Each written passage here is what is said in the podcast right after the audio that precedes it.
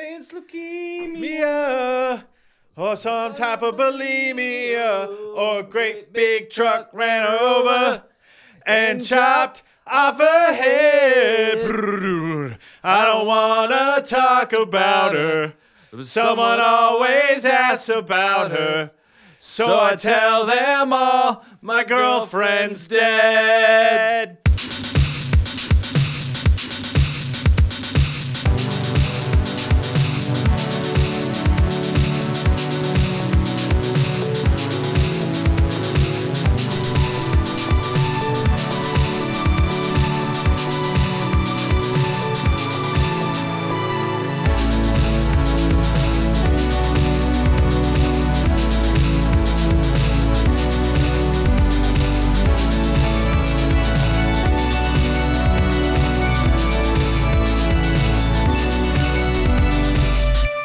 How you doing, bud?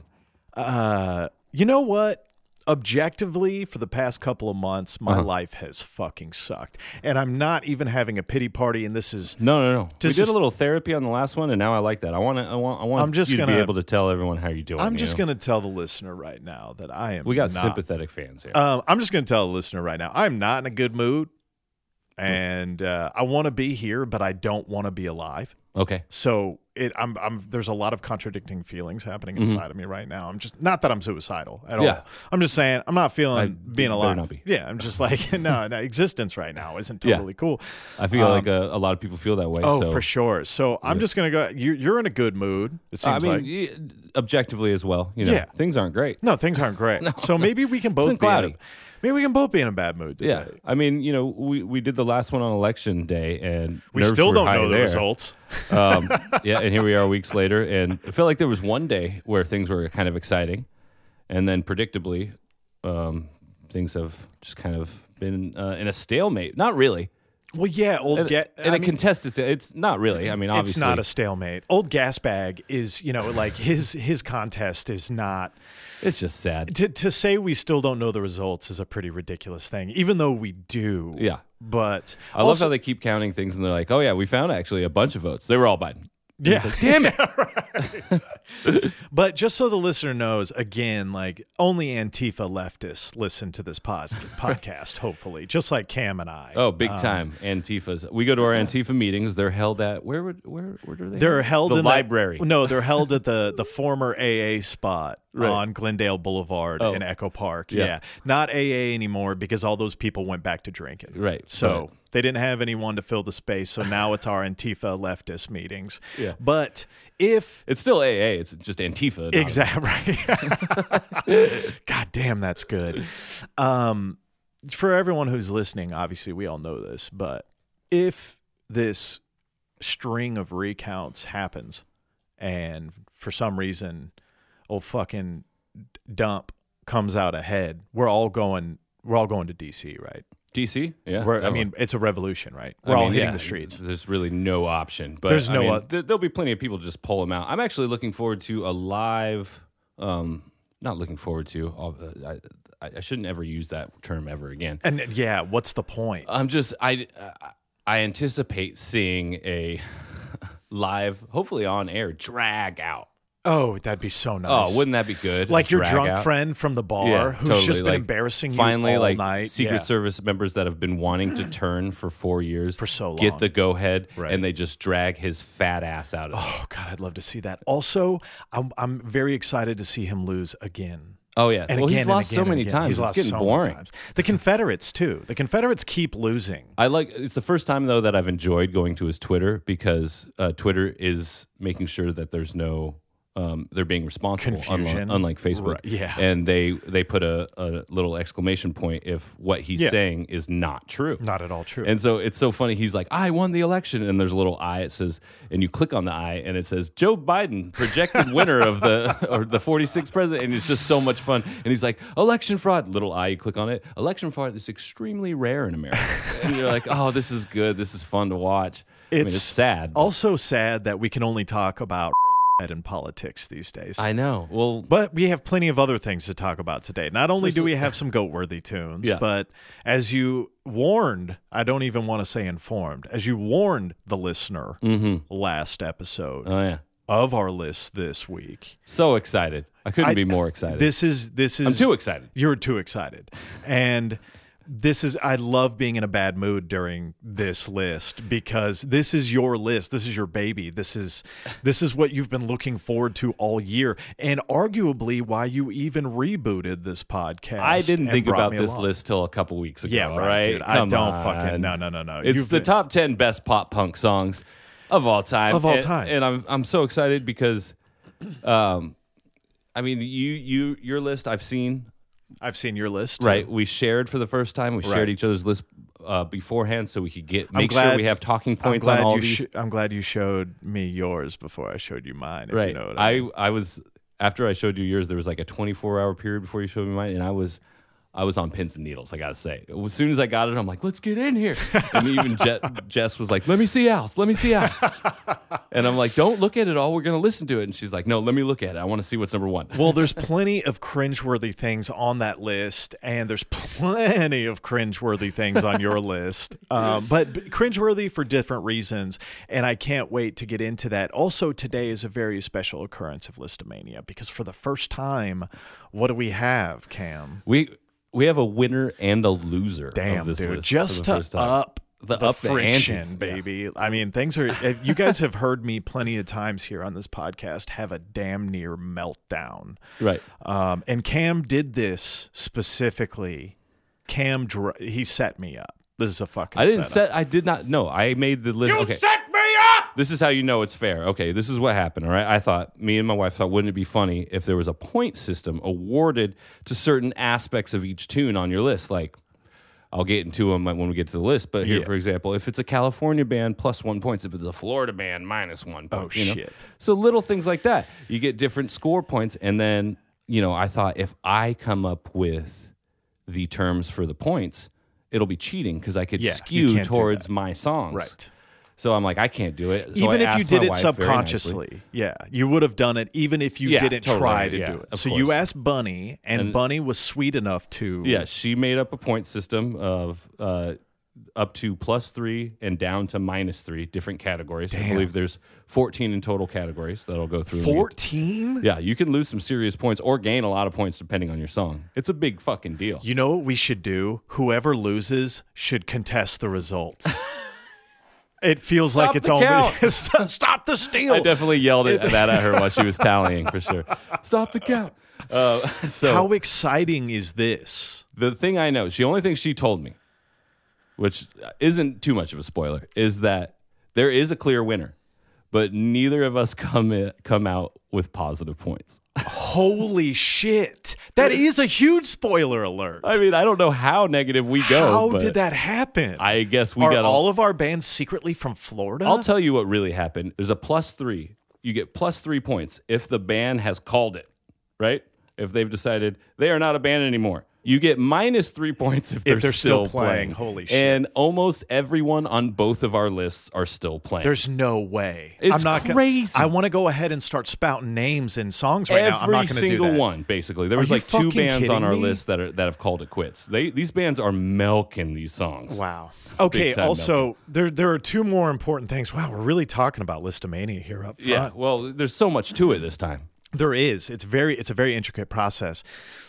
I know I kind of mentioned this yesterday, but I want to bring it up here again. Okay. As each one of us is reading off their lists, there's going to be a moment where the other person st- either stops the other person or celebrates the moment because there is a point where you break glass in case of shame and you can call out the other person and, play the song in full to let the listener know how That you bad actually their like that taste is. yes, exactly. So that's going to be happening. That's during not the going to be list too. fun for anyone. No, but because it I- is I'm- well deserved. And I certainly know what song I'm doing for you. Ooh, Yes. there's a lot you could choose Uh, from. There's so much, a litany.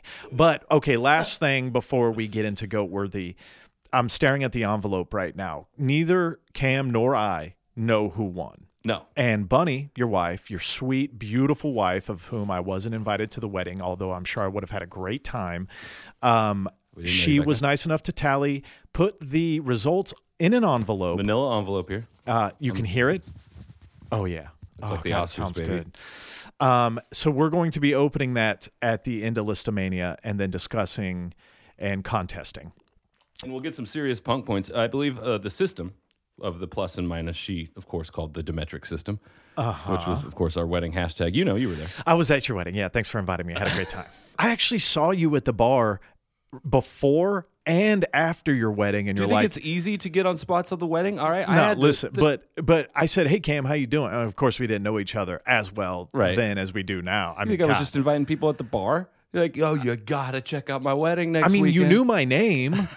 So yeah, seeing you before your wedding, you're like, oh yeah, I'm about to get married in a few weeks. I'm like, cool, he's definitely gonna invite me. And then you didn't. And then I saw you. Weddings are after, frustrating, all I saw right. you after, and you were like, oh dude, just got married. It was fucking great. I'm like, yeah, I know. I've been looking at the calendar ever since you Oh, told come me you were on. gonna get You're married. breaking my heart. we got some tunes, some goat worthy we tunes. do have some goat worthy tunes.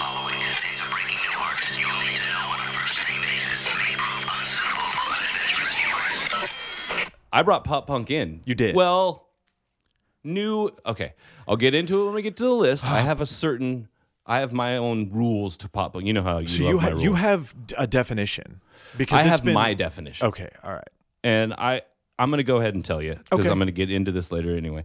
I think pop punk, uh, to me, it's the uh, com- combination of power pop and punk rock, That makes sense. which is, is how it Is initially punk started. rock different than punk? Do you? d- Is No, there punk even rock more punk like is- subtext to that? uh, That's genreification? exhausting.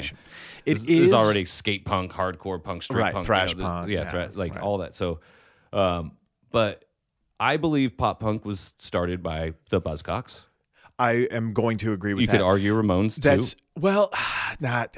We should save this for the list. okay, But, go ahead and tell me your de- definite. Or but that was pop your punk definition. was alive until September twelfth, two thousand and six, and Okay. anything made in that realm after that is not pop punk. It might sound like pop punk, but the genre was bludgeoned to death. Oh, of course, on yeah. September twelfth, two thousand six. Why? What, by a what band is- called My Chemical Romance Oh, with their shit, single you're Welcome right. to the Black Parade. Guess what, dude? In which a band strangled and murdered a genre so mercilessly. You could hear the and last without breath. joy. Yeah. You could hear it slowly being s- squeezed of every last drop You're right. of fun Yeah. with that overstuffed, absolutely ridiculous, misguided I can't stand wreck my of a Chemical song. Romance. Yeah, no, I mean I can't stand their entire catalog. It is a train wreck of music, all genres. The beginning sounds like Queensryche, and then you just go straight pop punk. The video editing is exhausting. I hate also, that song. the compression on all compression. of the mix, like every single song they put out, sounds like it was squeezed to death. Again, like the last gasping fun breath. Of, this is a fun genre. That's one thing about You're pop right. punk. It it is. is. one of the most um, nonchalant, almost least political in a lot of ways, and just absolutely about having a good time type. Besides power pop, you know, Right. That's it. it con- and power pop is even sometimes more depressing. And when you get to the lyrics, I mean, Chris Bell. From Yeah. Big Star wasn't singing about happy things. oh no, not at all. Uh, so I mean, My Chemical Romance just to squeeze any last drop of fun out of this, and with their mall goth hot topic ass.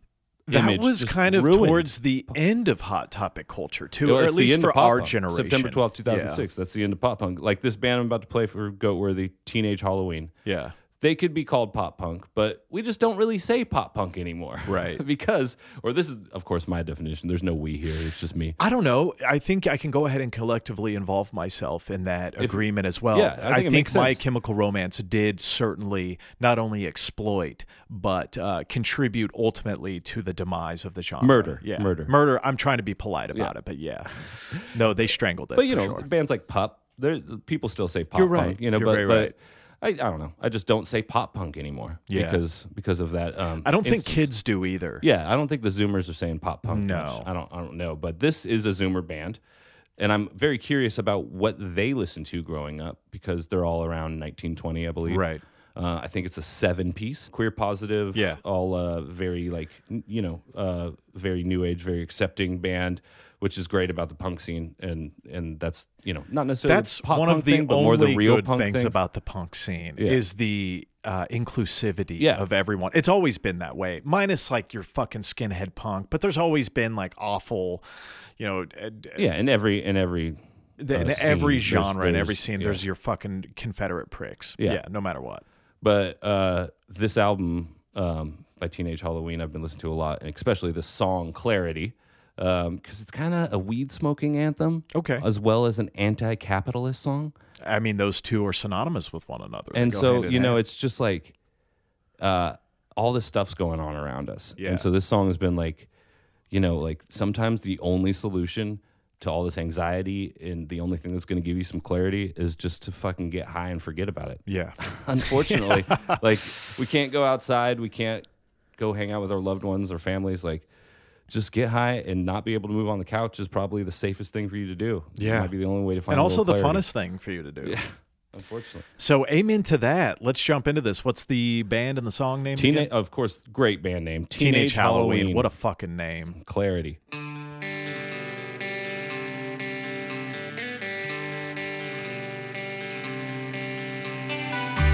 Hey, just quit my job. All my friends just got so pissed. Can't control which way the bottle spins. All day jobs are capitalist. Hey, just left my town.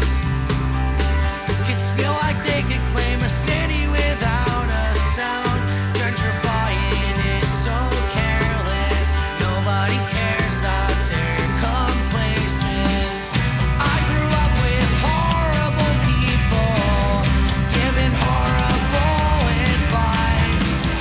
All my ancestors are self-important and learning might just bring clarity. Clarity! Clarity! Clarity!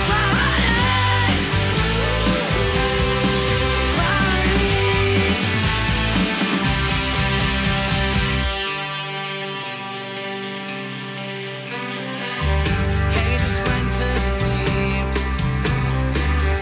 in the bed that I was given. Maybe I should assess my privilege. All day long I'm inherently heartless. Haters started crying. Sick of all my friends dying. It's alright to support everyone. Can't the human race just burn with the sun? Clarity.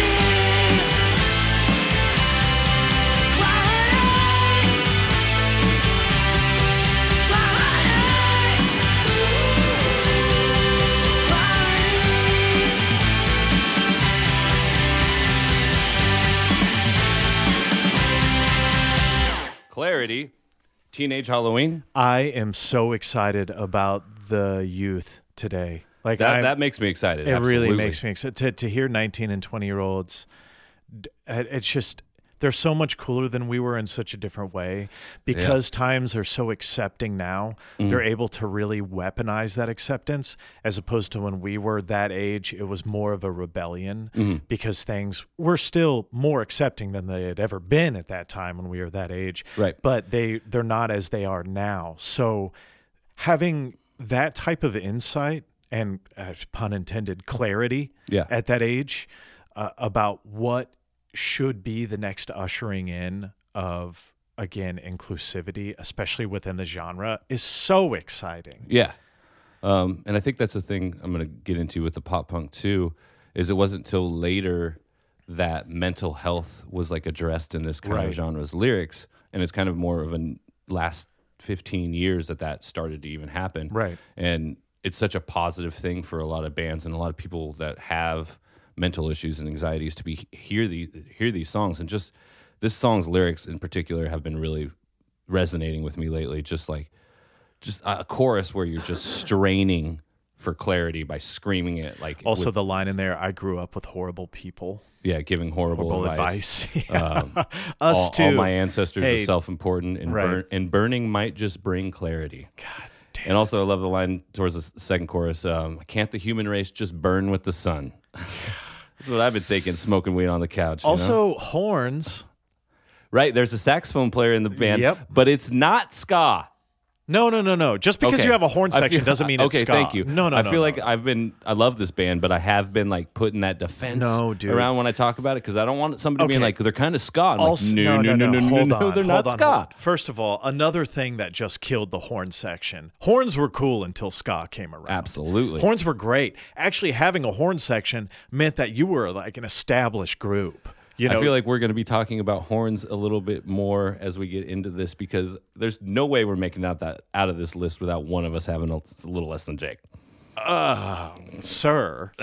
I'm not saying which who who, but yeah, Yeah. there's, go- there's going to be less than Jake talk. So There's we're going to talk s- about horns. Uh, w- by the time we get to whoever brought in the Less Than Jake selection, that's all we're going to talk about because that album that this Less Than Jake song is off of is still one of the greatest albums uh, Yes. written and recorded to date. uh, which I re-listened to uh, recently, and the horn parts just absolutely crack me up. They're now. ridiculous. I mean, they're just them and like. Do you remember the Voodoo Glow Schools? yeah, of course I remember Voodoo. That, I Because mean, I we- don't want. I did I just say that so enthusiastically into the microphone? See, that's why this episode is fucked. Like these small things are going to come out Yeah. where Well, I, I, when we were doing this list, I had to be cohesive, so I, I found a playlist on Spotify that was Punkorama one through ten. Just Oh all of wow, I miss Punkoramas by the way. it. Uh, me too. And I was thinking maybe we should even do a future list, maybe next season of Best the best Punkaramas Punkaramas, because I yeah. feel like uh, you're, you were so apprehensive. Maybe best compilations because I also want to do like give them the boot. You Yeah, remember I give 'Em love the boot? Give 'Em the Give 'Em Boot. boot's great. Um, 100%. actually, that's what kind of give 'Em the Hellcat, boot. baby. Hellcat was an It was incredible. an epitaph. It was an offshoot, epitaph, yes, So like, yeah, right. it made sense. They had all sorts of great comps, but yeah, listening through this punk rama songs, like bands like Voodoo Glow Schools, I'm like, I know all these songs, How? and I know all the. It's like and like just the horn lines are insanity, Yeah.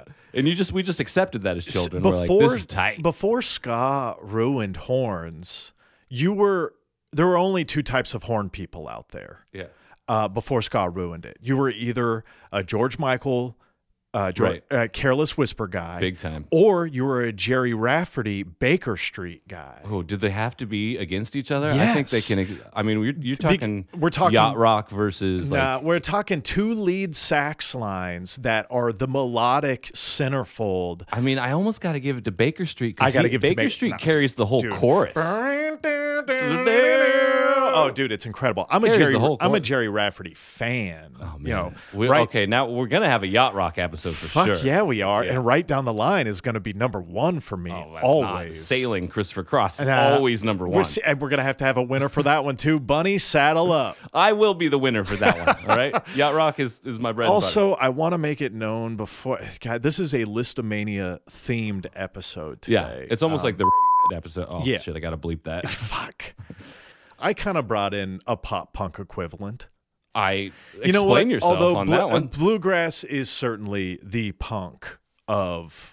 Of, Of country, country music, of country western music. Okay, I'll right? yeah, I'll hear that. Bluegrass is the punk. It's the fastest. it it is the fastest. It's also you know I- as we've talked about in country, country came from a lot of different places. Right. But you know as we've talked about, the African American community Yeah. basically built country. But you know from the hills came this like tinny sound of bluegrass that kind of evolved over the years and has inspired a lot of current day mainstream country musicians. Um, uh, actually all country musicians uh, from s- 50s 60s 70s and on kind of got lost there in the 90s with Garth, uh, Garth Brooks and Yeah. uh, CMT. yeah era. all of that but I brought in and this has been out for a couple weeks Sturgill Simpson Yeah. is like one of the only good things that's happened to country music in a decade Right, I have such a country, country music blind spot, as you know, but I do Yeah. know Sturgill, um, and this comes from his album that came out this year, correct? yeah it but came I, out this I have year. not heard it. it's incredible because it's just him.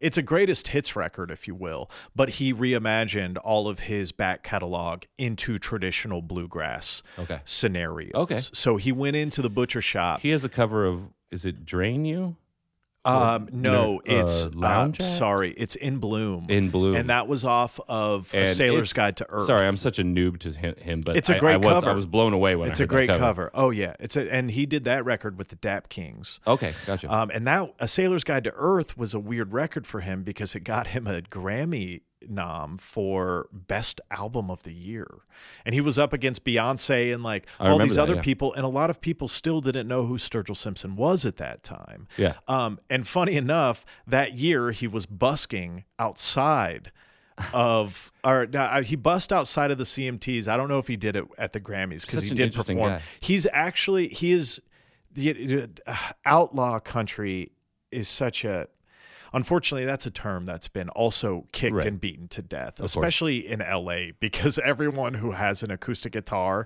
in LA who- and Acoustic who's guitar, a listened to motorcycle, and Merle an Instagram. thank you, and who's listened to Merle Haggard once, they start an outlaw country band in LA in 2020. It's just like Yeah. Come it's- see us at Harvard and Stone. Exactly. Come see us at TG. Um, and it's embarrassing because obviously outlaw country was Willie and Waylon and all those cats, you know, Buck Owens from Bakersfield, and like people who were writing country in the 60s and 70s and who were taking country western traditionally and giving it such an edge, a punk edge, a Yeah. true punk edge. Um, so God bless them. And Sturgill is really, they've called him the next Waylon. They've called him outlaw country. They've called him so many different things. That doesn't necessarily equate right now because he's a big star. Yeah. You know, he's, yeah. I mean, I've seen him in movies. yeah, no, he's a, he was in The Last Jarmouche. Yeah. Um, The which, Dead Don't Die. Yeah, which wasn't, wasn't I don't want great. to, I don't even want to talk about that. was a but bad he movie. did, it was cool to have his song as a centerpiece for that. Definitely. film. yeah. Um, but uh, I just had to bring this in because again, life does suck, Right. and he's one of my favorites. And this song is one of my favorite songs of his. Again, reimagined in a bluegrass or within the bluegrass genre. Um, but it's called "Living the Dream," and Yeah. this was off of his best record to date. Uh, which was called Meta Modern Sounds and Country Music, which was before the record before A Sailor's Guide to Earth um, which was kind of a it was a it was an indie breakout for him before he went full Okay, commercial. gotcha. The cool thing about Sturgill Simpson, also the infuriating thing, is uh, Meta Modern Sounds and Country Music. That record that I'm talking about is one of the greatest country albums ever recorded.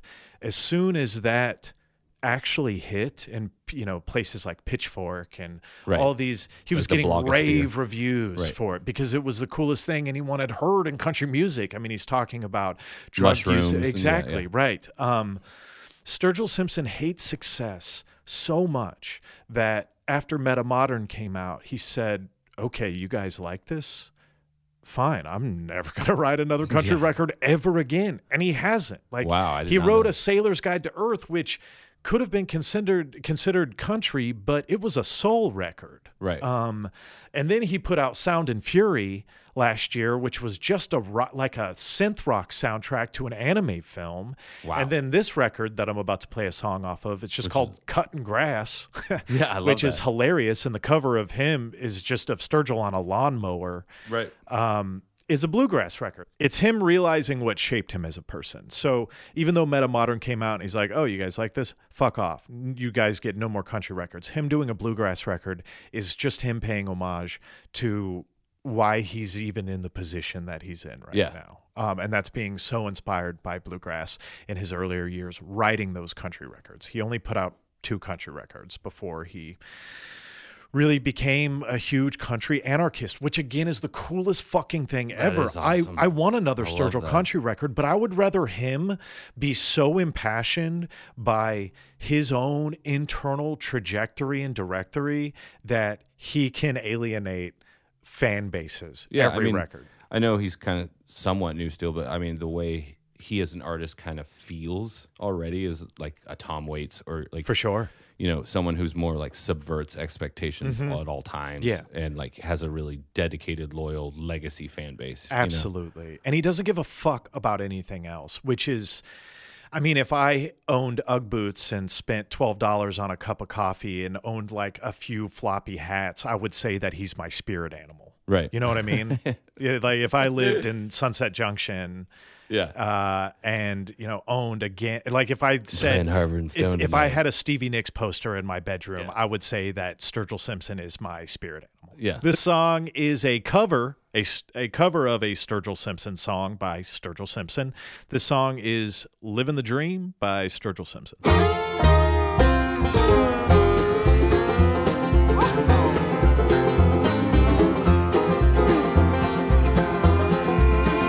Well, time and time again, Lord, I've been going through the motion. It's a means to an end, but the ends don't seem to me. Walking around, living the dream, anytime I take a notion. Till the truth comes bubbling up so bittersweet. Ain't no point getting out of bed when you ain't living the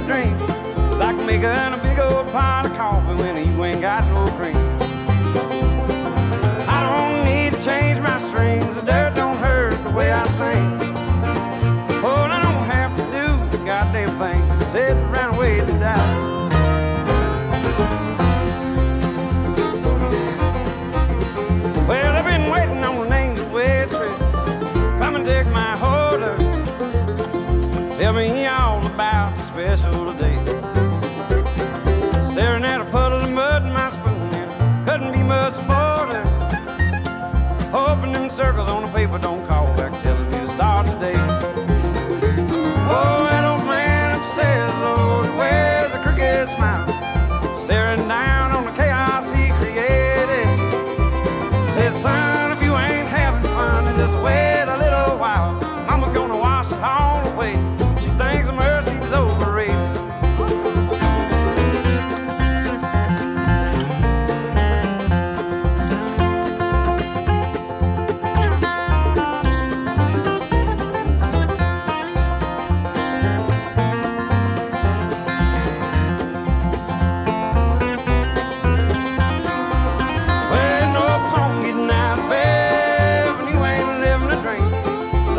Oh,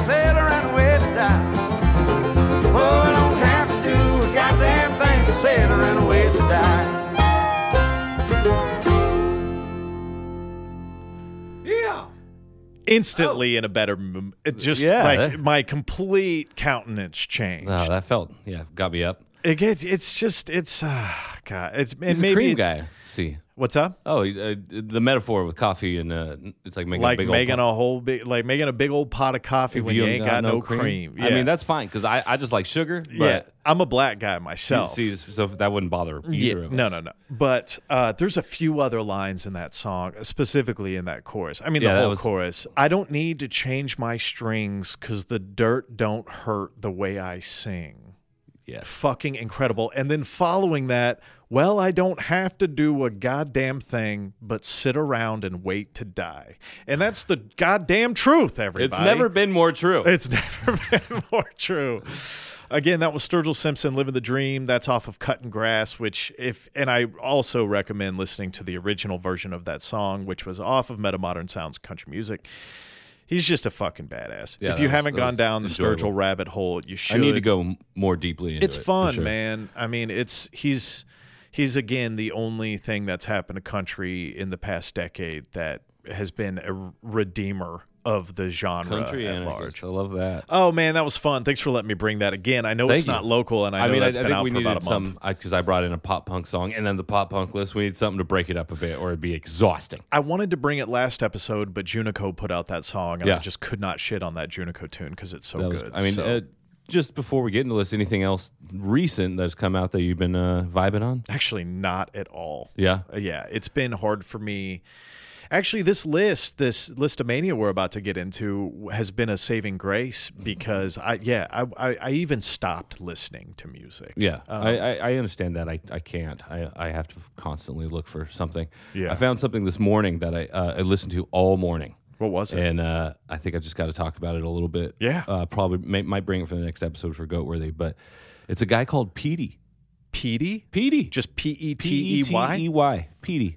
it sounds it sounds like it's it either sa- it sounds like emo at, You don't know like- what's going on, huh? I, I don't but it re- what was the the rapper that just died little pill popper little what was his name uh, Lil Zanny? Zan- no, not Lil Xan. It was a uh, Lil Peep. little peep Right. okay maybe Who did have some talent for sure. Little Peep Yeah. was pretty amazing. Um, i think i that's just pissed really- off a bunch of our 18 year old no, uh, listeners No, out that's, there it was it was funny.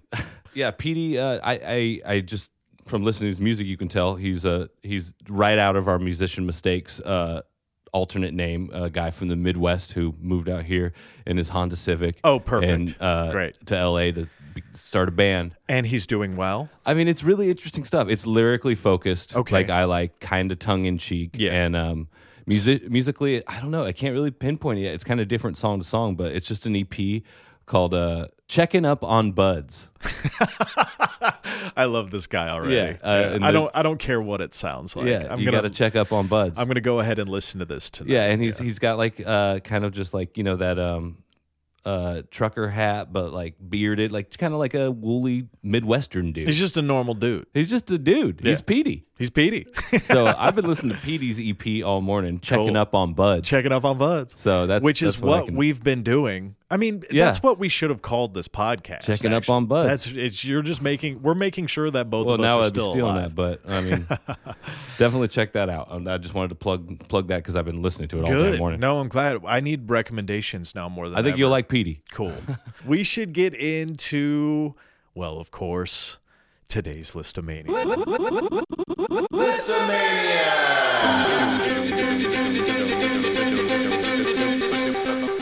Okay, so we should maybe start this. I uh, I think I have to. Um, no, I don't have to open the envelope, but I do have no, to no, no. tell you before we go into it the what the points is what what, what gets you points and what loses. But you see, points. then I'm gonna know off the bat that I lost. no, you're not. There's too many of them. Are you sure that you Yes. don't? Okay, this is how you want to do it. It's- okay, nothing all nothing's right. too hyper focused. Okay, all right. So the Demetric system. Uh, let's start with uh, the pluses. Okay, Okay, so you get plus three points. This is your highest plus point. okay. If it was featured in Oh. For pop punk points. for pop punk points. Okay. If it was featured in a Tony Hawk soundtrack. oh fuck yeah! Um, That's your big one. That's a, that, I, and let's say why that's a big one because for a lot of boys and girls, Why didn't I bring in Goldfinger? Superman. I, I, I yeah, listened to dude. it. It's bad. Tell you I'm a Superman. Oh man, Trying that to song keep sucks, the world on my feet. dude. I would restart when I get a that different song. tune? Yeah, Yeah. hundred percent. Same God. with New Girl. I can't do it. Uh, oh, no, neither can I. For all the OGers out there who know THPS one and two, And Uh, this this applies to you know any of them. yeah. Wasteland, whatever. If you Fuck get yeah. if your song's in a Tony Hawk, that's plus three points. I But don't yeah, think I have any. you do. I do. Yeah. You okay. do. All right. I can't wait. Did you? Do you know which one? I do just because I know I I know from playing the game that it's in there. Oh wait, I know which one it is. Yeah. Never mind. All right. Like, All right. Okay. You get plus three for that. That's hot. Plus What's three. next? Uh, like I said, plus three if the band has called it quits. Okay. Which apparently none of ours have. Nobody's getting those points. they should call it quits. Plus two, this is your highest comp points Okay. if it's on Lookout Records compilation. Okay. That's the song is. I might have one of those. Um, Maybe. Also, plus two, I love this one. This is m- my favorite one from my wife is that plus two for stars. Now we're talking stars in the lyrics, stars. Oh, We're okay. talking stars on their album cover, stars in their merch if they're a stars band. Okay. And it's insane how many of them are. What was the what was Travis Barker's company? Famous Stars and Stu- Stripes. Mm-hmm. and Stripes, yes. Okay, so even Stars! so even if you had like a star-studded belt, Any or, stars will or do. a guitar strap, any stars will do. That's Yeah. perfect. If Thank you, you're- Bunny, for including that. That's It's a fucking fun one. genius. Yeah. Two points for stars. One point for a warp tour comp. Okay. Because that's still a positive thing. I You're feel out like there, you you're earning. and I, get got it. some points for that. We had Definitely. to have. Yeah. Uh, plus one for lyrics about a party and or a first date. Well, you being such a Blink fan, you could bring anything to the table. yeah, I and think it there's would- lyrics about both those things in every Blink song. I believe there's a Blink song called Party Song and a Blink song and a called First, Date. There, is- yes, So- certainly. Uh, like I said, plus one Cali Band, minus one Florida, Florida band. band. Okay. So we're in the minuses. Okay. Minus one for if the band is on drive through. Oh fuck! Yeah, I, I might yeah, have. Yeah, I don't know. Ah, Actually, I definitely might. uh, minus one for white belts. I'm okay on that one. You're not okay on that I one. we'll see. We'll see. minus two for guy liner. You're not okay on that one. We'll see. We'll see. Minus two for TRL if the song was on TRL. Fuck! I might Total have. request live. I might have one. I know you have one. Yeah, that's gonna hurt me, huh? Minus three, like I said, if the band is still playing, Okay. which almost every song we're gonna lose three points right off the bat. for That's that. why we both end up in a deficit. Uh, it's gotta That's the be. kicker. Ah. Stop the count. and then the last minus three, the worst point is this is the other just beautiful one by my wife. If your parents drove you to see that Oh band, fuck! When you ask, okay, you s- again, you set me up. That minus three only applies, of course, to your song. Like you only lose it if if you yeah. I'm not, Okay, I'm not well, going to this- put that on my song. This isn't fair. This isn't fair though. Uh, because well, how is it not fair? Because if I would have known that this would have been a minus as opposed to a plus, I You wouldn't, wouldn't have told me. I wouldn't have had afforded it. Just for the listener, you s- dude, you fucking set me up. You're did not stealing the set you vote. up. You're I- stealing the vote right I am now. not. I want to recount immediately. Dude, I lost a lot of minus threes on that. yeah, Are you, you kidding did. me? You're really going to That's- get after you've got me? you've got a couple of TRLs on there too. Yeah, Um, things aren't looking good for me. you just just to clear the air here. Cam texted me yesterday Yeah, and said, "Hey, Bunny wants to know how many of these shows your parents drove you to." And I was thinking, "Oh fuck yeah, this is great! Like I'm obviously going to get plus points for this." well, I wasn't going to tell you everyone you lose three points. Like Well, I had On the Demetric system I scale. hope she didn't. I hope it didn't multiply because I went to my parents drove me to see two bands at the same on the same bill that Ain't are that a both bitch? fuck man that's six points right They there. could be like nine or eighteen. Like, what if what if it's an exponential multiplication Oh, because they were on the same bill? Okay, we'll get to that when we get to it. Yeah. But um, can we just for a second? I just I, I feel like this list is completely out of my wheelhouse. Okay. I understand pop punk is a genre. I understand that it's defined by certain things, as you were kind of giving the It's- the rubric of Well, like, earlier. it's massively wide open. It's so from, wide. from from light shifts in generation, Right. to what the definition is. Like your your songs, your list is definitively pop punk, but it's not how I see my definition of pop punk, and it wouldn't be somebody who's four years older than us, it wouldn't be their definition at See, all. I feel okay. Here's where I'm going to piss people off with my list, and maybe you can talk about how you might piss some purists off with your list too. Before we get into it, I want to disclaim this. So, there's going to be a lot of there's going to be a lot of confusion around my list because a lot of people consider these bands that I put on this pop punk list punk. Just punk, period, end of statement, which I disagree with. And maybe that makes me a purist in that sense, which I don't feel good about Like because I I was saying, feel a lot of your bands are training wheels punk. for sure because i feel like pop punk pl- when because you it- hear a punk song you It's understand easy to listen to. well what when you hear a pop punk song it's easy to listen to when you hear a punk song it's not at all and i don't even want to just talk about studio polish here but i feel like punk ethos specifically make it difficult to listen to or much more difficult to ingest like you and i were texting kind halfway jokingly like when a lot of kids were li- getting into pop punk you and i were listening to the exploited sex and violence you Yeah. know when we shouldn't have you know we were young as fuck and like that song's kind of ugly and you know like but i consider that a punk song Oh yeah, the Exploited Vers- were incredible. it, it totally incredible but i got into pop punk after i got into like punk proper okay, see, I did other way around, kind of. okay I kind of just dabbled in everything, everything with a fast beat for a long time. You know, but my transformation like i heard pop punk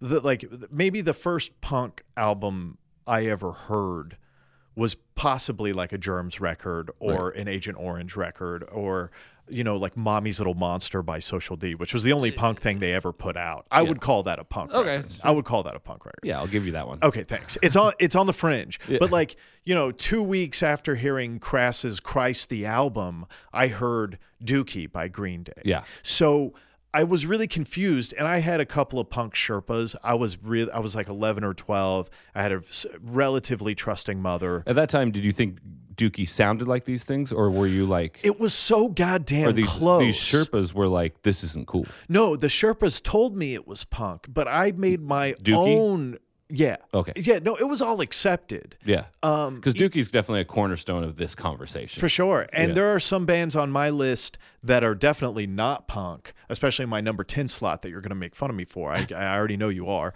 But I heard that record again maybe uh, two or three weeks after I heard X's Los Angeles. So, like, yeah, I, it, it was it was a six month time where I ingested so many things. Yeah. but it started on the grittier, squattier, much like So yeah, b- basically you're saying a lot of things on my list. By the time you heard stuff like that, you were like, absolutely not. I still liked it. And like but you were saying, it's not even pop punk to you. It's just pop. sometimes it's pop. Yeah, I still enjoyed all of that stuff, but my skewing of what punk originally was um, was was just tainted Mm-hmm. from the word go because I went more.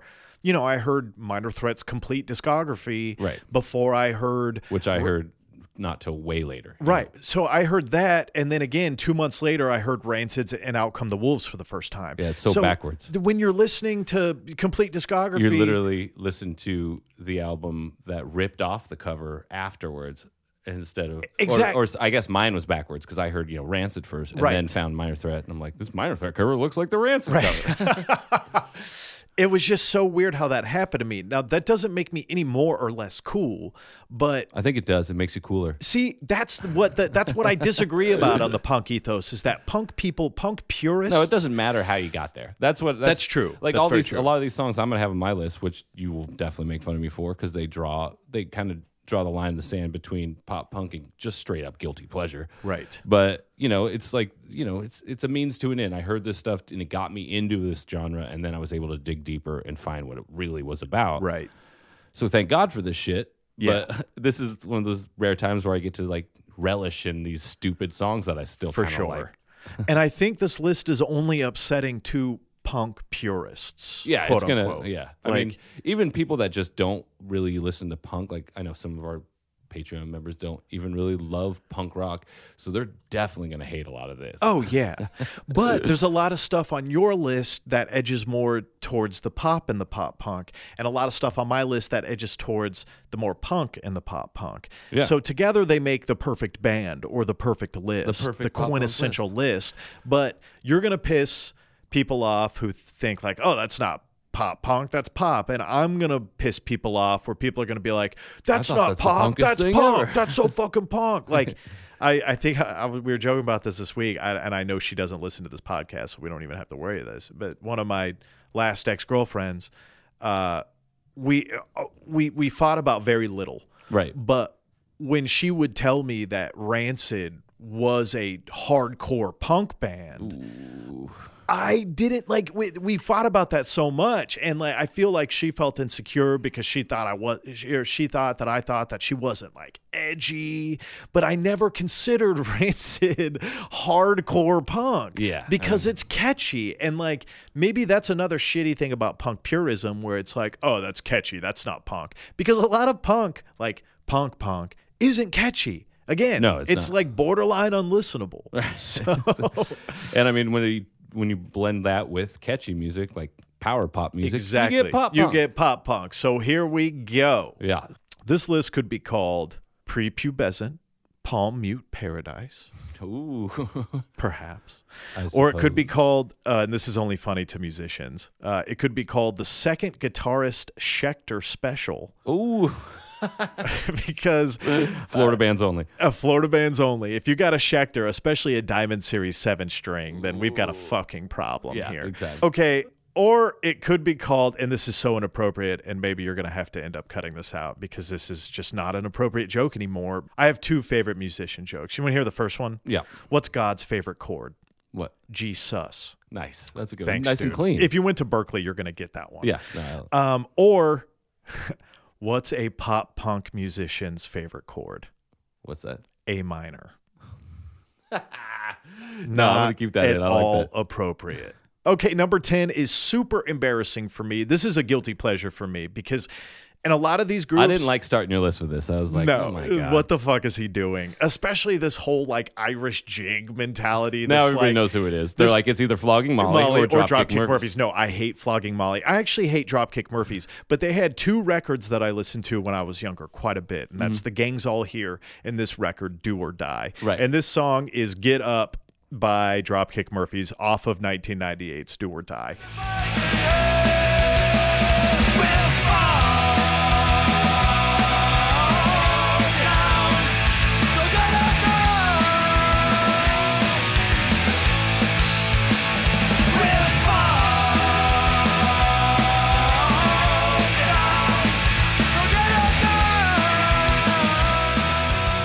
And that was one of those records I heard three weeks after, you know, hearing fucking Citizen Fish for the first time, Yeah. or like, you know, Vice Squad, or I mean, he's Peter got, the he's got a Test Tube Babies. commanding voice. I He get does. it. He- he- like, And there's- this there's is the something to it. less jiggy of their tunes. It is. Like, there's, uh-huh. there's not a lot of bagpipes. no, going on he's here. not getting jiggy with it here. um, and th- this, like, it still has a throw your stein in the air and like swill some ale on a friend. Okay, so that's embarrassing. I cannot believe that people know that I actually listened to Dropkick Murphys and maybe still So this do is fun, occasionally. right? You Yeah, having this is fun a yet? lot of fun. you know, I was thinking about this the other day too. A lot of people know way too much about us now. Like, Definitely. I feel like I'm gonna walk out into public one day and people are gonna be like, "What's up, Mr. Brightside?" And I'm gonna be like, "Oh fuck, you listen to the Goat Parade because all I talk about is how much is I love the Killer's Hot Fuss." Yeah.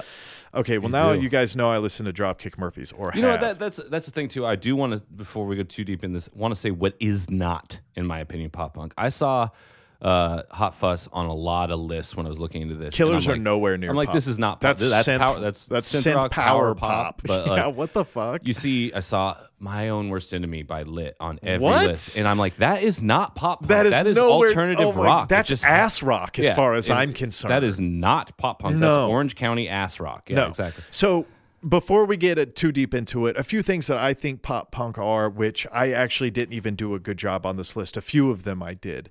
Um, palm mutes, which is why I said you know this could Mm, on be the subject called of pop meaning just sorry No, yeah. just if we do have pop punk purists out there i'm sorry jimmy world is a blind spot for me It is a blind spot. It- I I actually don't know them almost well. put I almost put Bleed American on this list. i don't but know them didn't. well i know that they're kind of like It's the most rock. respected pop punk band. I want to call them rock, dude. I They're- don't they- even. They're both, but Yeah. I don't know them well. I'm sorry if there's any purists that are like they're not even talking about Jimmy. and I also didn't put Jawbreaker on my list because I love Jawbreaker. I don't consider them. Pop I don't punk. consider them Almost- pop Their punk pop punk either. leanings are almost satirical. Yes. Um. So there will be no Jawbreaker. Yeah. Just Okay. putting those two things out there. Sorry. Go ahead. Uh, palm mutes, downstrokes, especially the combination of the two. You know, if you're doing a palm mute downstroke, It's because it's all you can. it's because dude. it's all you can do. Yeah, you ever try to do a palm mute upstroke? it said like a damn idiot. Yeah, you sound like a fool. Poing. It sounds like that. Uh, the bad notes on on Guitar Hero. Yeah, right. Or it sounds like a ska band. Um, so okay, now that We're we've- roasting them. Okay, yeah, we're, we're we can roasting. get back Okay. in the lane. All right, what Uh, do we you're got? gonna love this one. Um, number nine for me is Blink 182's "Aliens Exist." Track two off of Track ni- three. Track sorry, thank you. Track three off of 1999's "Enema of the State." best friend thinks I'm just telling lies. Alright, up all night long. And there's something very wrong. And I know it must be late. Been gone since yesterday. I'm not like you guys. besides Dookie and in an earlier version, some Buzzcocks album, one of the most iconic pop punk albums. Absolutely. And, now it's finally of age, Is- 21 years oh, old. Dude, isn't you also believe that? I, I was listening to this again. I wanted to I, I rarely talk about Blink. You're such a big Blink fan. Mm-hmm. I'm not the biggest Blink fan in the world, although of course this record at this time changed my life. you Yeah, know, when I heard big it. time. Um but Aliens Exist is a pretty funny song because It's an a- interesting one to choose. I really Well, love. I love this song. it's but a so do I, and it it immediately caught my ear the first time I heard Enema. And isn't it funny that Tom DeLonge at that point was trying to foreshadow the rest of his life? absolutely. It just blows my mind. I mean, we weren't listening. No, We we were weren't just lis- like, this is cute. He's probably still singing about girls, right? Yeah, And you're like, no. no. he was fucking actually He- talking about aliens. Yeah. Exi- the song's called Aliens, aliens exist. I mean, we should have He heard. wasn't Tom- sugarcoating. He No, wasn't trying to wasn't. put any sheen over Why his was anyone surprised when he started getting into you know because otherworldly the guy from explorations? Blink 182 is leading the search for UFOs because Work- 2020 can't get any weirder. I mean, he's working with the government at this point. Like, He's actually doing great things. he's doing really cool things. Yeah, um, but I hate that Matt What- Skiba plays his po- his role. no, Uh, I'm sorry. I, no, I, can't stand it either. I love. There's I'll a co- list of people that would have done a better job. I'm sorry. like number Al- one on the list, me. Right, you would have been perfect for the role. I like Alkaline Trio. I like Matt Skiba. I don't think that that should have happened. It doesn't make any sense to it me. doesn't. I don't care for it. I don't want to talk about it. Anyway. We shouldn't. Let's just talk about how great Aliens Exist is. oh, so good. Okay, number eight, uh, and this is a band I can't stand. Um, I've I've listened to quite a few of their albums. Mm-hmm. People, this is one of those one of those bands that people call punk that make it. It makes me want to throw up into my dick hole. Okay. and then piss my throw up back out into my mouth. Right. Um, Bad Religion is not punk to me. Right. Yeah, And- we, we got to bad religion. It, was inescapable. It was inescapable, but this record, uh, 1994, Stranger Than Fiction, is that your one? I feel like everybody has one bad religion album. That and they like. Stranger Than Fiction to me is I'm more of a sufferer, I feel like. But Okay, I got you. Suffer was an okay record. I can't listen to it all the way through. Stranger Than Fiction is that record for me. And the title track, Stranger Than Fiction, is incredible. Razor pick is hide and hide. The one who's scratching at my door. My rolling paper's got the scores. The human interest stories and the obituary. Oh yeah, cockroach naps, rattling traps. How many devils can you fit upon a matchet? Curiosity killed the Kerouac cat. Sometimes truth is stranger than fiction. It's actually one of the best pop punk songs yeah, I've ever heard. I listened to your list a couple times, and first time I'm like, oh, I got to choke through this Bad Religion song. Yep. And then the second time I heard it, I'm like, I do remember this song and Yeah. this album. Yeah. You know, there's still, I like I said, re-listening to those Punkaramas, there was a Bad Religion song every I don't know, Every nine two. songs, Right, yes. And it's just like, dude, this just does not travel well. Like this hasn't eight like. I I mean, lyrically, it's still fine. You know, it- they're forward thinking. You know, political. like, Yeah. I'm not talking any Oh shit on yeah, that. no, Just no, like no. Their his- message is great. His vo- he doesn't sound like he wants to be there He at all. doesn't. That's the best Like he, way. he makes to cake sound like describe- they're excited. You know, like like why Can you is just he say doing that one more time? no, you just said bad religion makes cake sound excited. Yeah, exactly. Like, I just don't understand why he's in a punk band if he's going to take it so milk toasty. I Yeah, don't know. no, no, I get it. So Um, that's well, been my I'm, beef. I'm not a huge bad Reli- bad religion guy, obviously, but that record, Stranger Than Fiction, I still listen to it. I listen to it at least maybe every six months. Yeah. Uh, number seven, and this is when we can get back to the drum mix. Um, Ooh. before I launch into this, I just want to. I, there's something that's been lodged into my brain. Uh, I, I took two guitar lessons in my life, Mm. and Larry, who was the guy who was not my dad, a different dude named Larry, Yeah. who was giving me these lessons, I was asking him. I, I don't know how the conversation started, but he said, "You know, Alex, the only two things you should ever be able to hear in a mix at low volume are vocals and your snare drum." Mm-hmm. This song takes that idea and compresses the shit out of it and makes it difficult to get through the first five to seven seconds of it. Unless you really like the snare. Unless drum. you really like the snare drum, and that is, and I have to thank you for allowing me this one. And I do have to just go ahead and like be honest about that on the microphone. We both were probably going to bring this song to the list, but you let me. I- have it. as long as we're talking about it. Yeah, you even said, Al, you can have this one. And that is Melancolin, No Cigar, off of 2000's Penny Bridge Pioneers. Oh, man.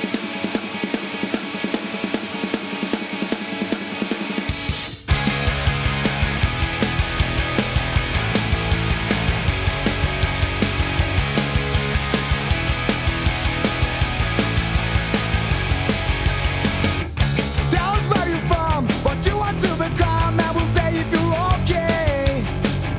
Where did you go to school? Right answer and you're cool. Yeah, you're the kid the whole day. You got a sticker in your face, information about your case, so you know your potential. Don't think you can extend, don't think you can extend, just comprehend. But I don't wanna hear it. No, it's more than I accept. Cause I don't care where I belong no more. What we share or not, I will ignore. I will Tell us where you're from, what you want to become, and we'll say if you're okay. Oh, Where did you go to school? Right, that's when you're cool. Hey, you're the kid the whole day. Hey, you're the kid the whole day? Wow. That's what That's not happens a when you lyric. get a Swede trying to write English pop punk. Yeah. Um, but but, this I is truly love this. this song. is- I- like I was a fan of Millencolin when this album came out. Yeah. First of all, I got to tell you, the album cover has a star on it, and it was on Tony Hawk. So you're killing it with this one.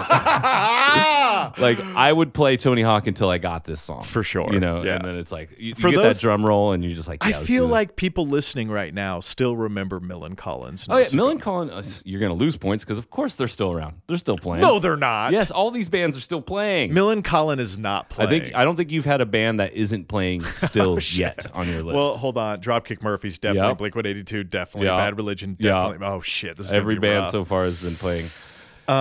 this is the one song I have on my list where I feel comfortably or I feel comfortable saying this is a classic pop punk song. Hundred percent. It has everything a classic pop punk song should have. Great chorus. I mean, the intro's Yeah. great. We're ripping on it, but it's fucking it rips. Dude, I don't care where I belong no more. Like that's the most pop punk thing you could possibly Oh yeah. say. I af- Yeah. I almost brought in Millen Collins' Bolian. Oh, yeah. their, That's their a first great- Mm-hmm. song on their first record, Yeah, Life on a Plate. that's a 'cause great that's s- yeah. also like I feel like has really good pop, like like. Am I odd or am I not? That's Right. the s- Yeah. question I spent time. Like it's almost English, but I feel like you know a, a rudimentary understanding of the language almost is like helpful in this kind of genre lyrics. I, I'm not trying to be a dick by No, saying that. right. It sounds like I'm being a dick, but like No. yeah, I mean, a lot of youth listens to this type of music, and you know, get probably gets into lyrics because of this. Right. And if you can say something that translates, even if it's simple. Yeah. You know?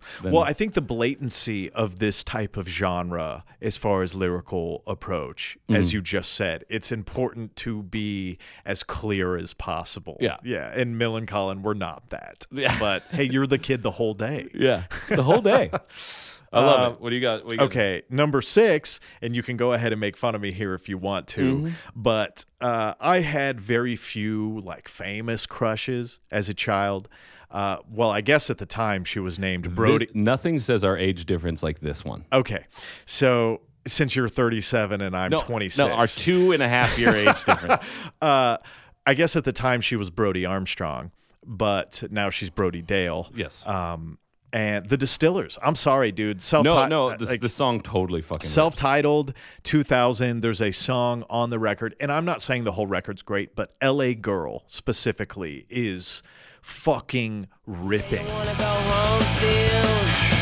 You got almighty, what the fuck it feel to you? I'm not red, white, and blue. Out of my out of sight every day and all night. Watch your pale ass on my street. Watch you walk on through. rips. the song fucking rips. The the chorus launch again with God Almighty, what the fuck happened to you? And that Brody snarl. Also, just the fact that she had like an independent spike hawk. She was, you know, like qu- she, when she during the Tim Armstrong years, Mm-hmm. she was the pinup punk Oh, yeah, everybody had a songstress crush on her. poster child. She and then they was so broke up, hot. and it was like you got to choose a side, man. And I'm like, I'm a rancid guy. I mean, yeah, Oh, And no, now I'm I a was- rancid guy too. Who gives a it shit? was Yeah, but like I don't know why that was ever a thing. This Seems song so stupid. rips though, and you do agree the song rips. It does. It's fucking awesome. You can go. I'm, go, I'm opening the floor for you to make fun of me though. I yeah, I wanted when I saw Distillers on the list, I'm like, geez, Distiller. And then I listened to the song, and I'm like, I realized I never another blind spot for me. I never Right. really gotten into the Distillers again because they kind of got big right after Rancid started to get bad, Right. and Yes. that's when I dropped off of that thing. So you yeah, didn't again, want like- anything to do with it. Again, the two year difference makes it like you yeah, Absolutely. you were like, Yeah. oh, the Distillers. And by then, I'm like, I'm moving on. I'm getting stoned and listening to Modest Mouse. right, right, right. Okay, since we're done with me being embarrassed by the distillers, number five, and a, a lot of people say this band is punk. I just don't hear it. Um, and I'm not actually even like the biggest fan of theirs. No FX, Drugs Are Good. off of 2002's 45 or 46 songs that weren't good enough to go on our other records. One, two, four, five. Drop out. Never trust a fucking hippie. For that matter, don't trust anyone. Quit school, don't work. Living up the music to punk. If I could do it, so could anyone. Drugs are good. They let you do things that you know you're not should. And when you do, people think that you're cool. And when you do, people think that you're cool. yeah, great album. I haven't Great album. You do? Yeah. Okay, cool. So I've net and I wanted to put the decline on here. Oh. I mean, obviously, because it, it deserves. Believe me, I thought about the decline. It's not a pop punk song. it's not. It's the decline is a is is a is a movement. it is a movement. Uh. so I put this song on, and I'm so glad that we both have a soft spot for this tune. I mean, No Effects. If you grew up in any sort of punk, there was a, you had a little bit of a No Effects. It's it's similar to Rancid. You know, is, there, there you're was right. like a, you had a time where you were into it. You Yeah, know, absolutely. And I I definitely got really. I love this song. I love Yeah. its lyrics. The lyrics are so like it's incredible. anarchist. Um, Never trust a fucking hippie. like just like no effects knows their brand Yes, you know they do. i hate using that word you know but like It's triggering. no effects knows that their their mission is to pi- like before they got political this is the early sure. no effects Yeah. their mission was to piss off the parents of the kids that oh were yeah, listening that to, we're buying their yeah, records. Yeah. That, that's how they would sell more records and Fat Mike did a really good job of He that. did a great job of There's a lot of people out there, specifically that ex girlfriend that I was talking about, and my brother in law, who I don't trust his opinion musically, especially when it comes to harder music. Mm-hmm. Um, who would say NoFX is a punk band, which I guess they are, but it again because I was skewed so early on, it leaned more towards pop punk for me. they're But too silly to be taken like considered a very they tried to right. get more serious i mean the Yes. war on terrorism was a big album when i was in high school Yeah. and it's a pretty fucking good album yeah, it is. Um, but it still doesn't really like at most they sometimes skew skate punk. Yeah, but skate- they're not. See, like, skate punk is a genre that I feel more comfortable with than pop. yeah, a lot of what you're talking about feels it like skate. feels like punk. it could skew skate. Okay, punk. all right. Yeah. I was I was completely, uh, un- but I like I did not know that that's a sa- is that a safe genre classification? Yeah, I mean, I feel like skate punk just kind of announces that you're new to you know because it's it's like a That youth- you're a poser. Yeah. but you're learning a poser that's learning, not Right, a poser yeah. that just bought Punkorama Seven, Right, yeah. And it's like I know punk. yeah, right. Um, I love "Drugs Are Good" by NoFX. I love that song. Listen to the whole thing in its entirety if you haven't heard it. Okay, number four obviously needs. I know you brought one off of this record too, because it is considered in a lot of schools of thought as the first pop punk album of all time. Green Day, Burnout, track one, side one. I'm not growing up, I'm just getting out. And I stepped in line to walk amongst the dead.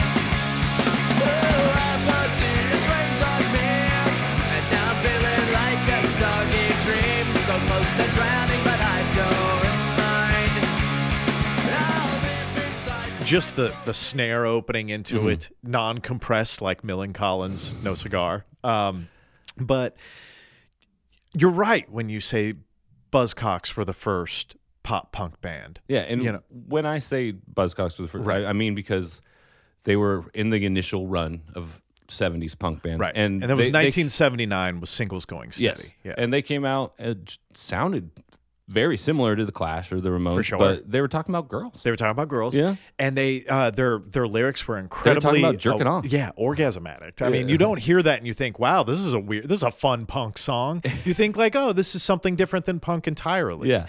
Uh, which Green Day were, you know, obviously, and of course Dookie being so perfectly mixed and mastered. it's as interesting well. because it's so polished. Dookie, uh, like B- Billy Joe opposes that Dookie is a pop punk, or uh, he he doesn't Has like. he said that? yeah, he he will back in the day when Dookie was being first, like having its Hailed. breakout, Right. You know, every everybody was calling it pop punk, and he hated the term. He's like, that Did he doesn't even think make it was a sense. punk record?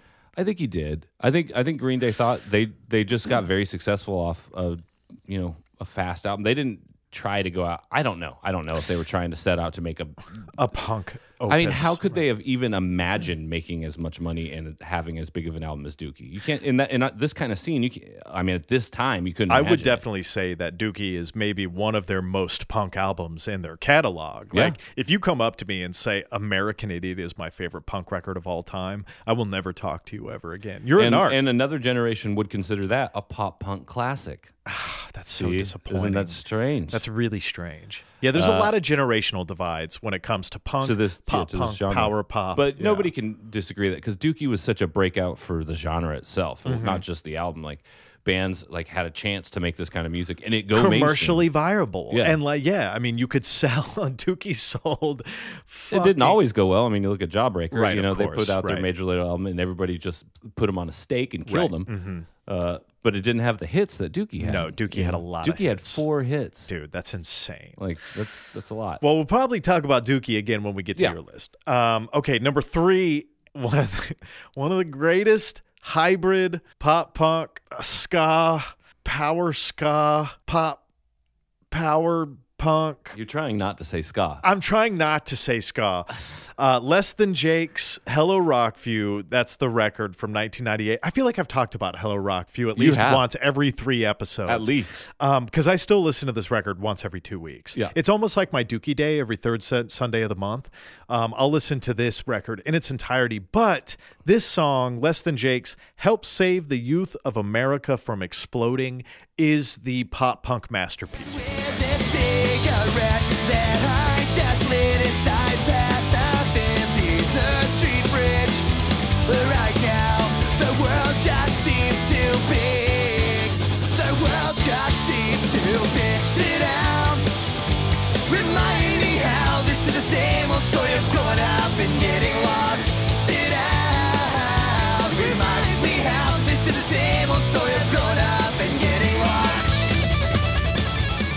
that song is the pop punk song. Song, Like I mean, yeah. there's barely any horns. It's all fucking Exactly, downstroked. yes.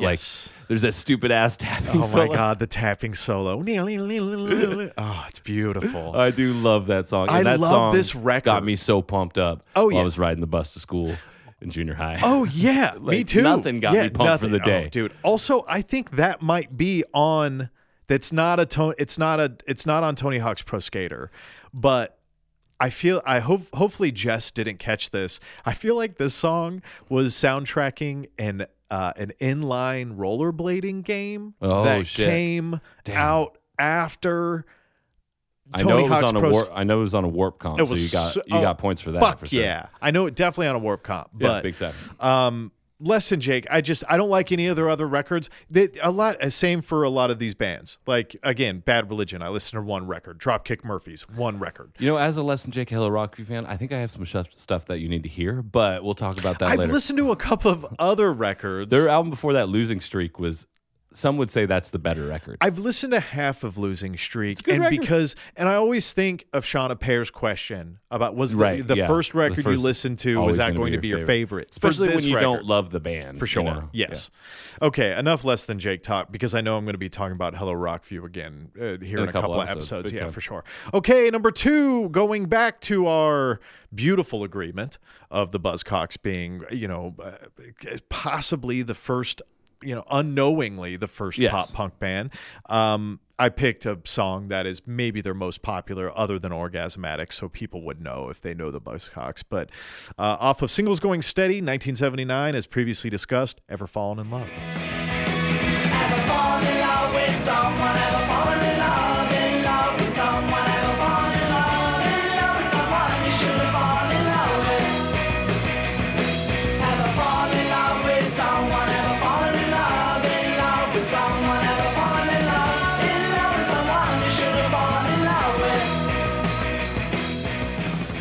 In love with someone you shouldn't fall in love with. Ever fallen in love with someone you shouldn't, have fallen, in love, with? If that's And- not the first pop punk lyric there is, I don't know what right. it is. you and know? it and it's a refrain too. I mean, Every it's- pop punk lyric after that is just a worse said version of that. Absolutely. It's the same sentiment. Yeah. And the fact that this was happening in 1979 by a bunch of blokes, Yeah. you know, like that's so fun Yeah. to me. I Um, love the Buzzcocks. I saw love the 'em- I saw Buzzcocks, them too. live once at Coachella, at Coachella. Oh, shit. At Coachella, baby. uh, and I just will never forget how I can't remember the guitar player's name. He just recently died. It was horrible. Yeah. um, he had a glass of Chardonnay on his AC30. Fuck the whole show. yes, dude. And I just love that. I'm like, you know, a doctor's like, you cannot be drinking hard liquor anymore. The So only he's go- thing you could drink is Chardonnay. And he's Shardy like, party. Well, that's what's going to be sitting on the AC30. I was just like, a Hopefully it glass of wasn't, wine on dude. your AC30 is such a bold move because it says. If it spills, I'll get another one. also, it says we're not punk and we're not pop punk. Right. We're like we're somewhere in between, and we did it before all y'all fucks yeah. did So it. fuck Yeah. all y'all. Get Fuck out all of my y'all. face. Yeah. Yes, I, I l- love them. I, and if you guys haven't listened to the entirety, the listener that is, if you haven't listened to singles going steady, it's I put it on all the time. dude. I so love do I. Singles I- Gold Steady. It's it's some it's something. It's contemplative. It's self aware. It's hard. It's soft. It's fun. It's catchy. It's weird. It's songs like "Why English. Can't I Touch It"? Why Can't I still Touch are It is so- incredible. Sound like they could come out today. or autonomy Yeah. or uh, oh shit I don't mind. yeah Oh. dude i don't mind It's Everybody's happy incredible. nowadays. oh dude what the fuck Dude, what an yes, album. what a record okay so my number one truly in my This is eyes number one, baby. I the love it. greatest pop punk song ever written ever and I- I'm gonna piss off people on both sides with this one. I wonder how you feel about it, but it's going to be Rancid's Olympia, Washington, off of "And Out Come the Wolves," which came out in 1995. Hanging on the corner of 52nd and Broadway. A car's passing by, but none of them seem to go my way. A New York City, I wish I was on the highway. Back to Olympia.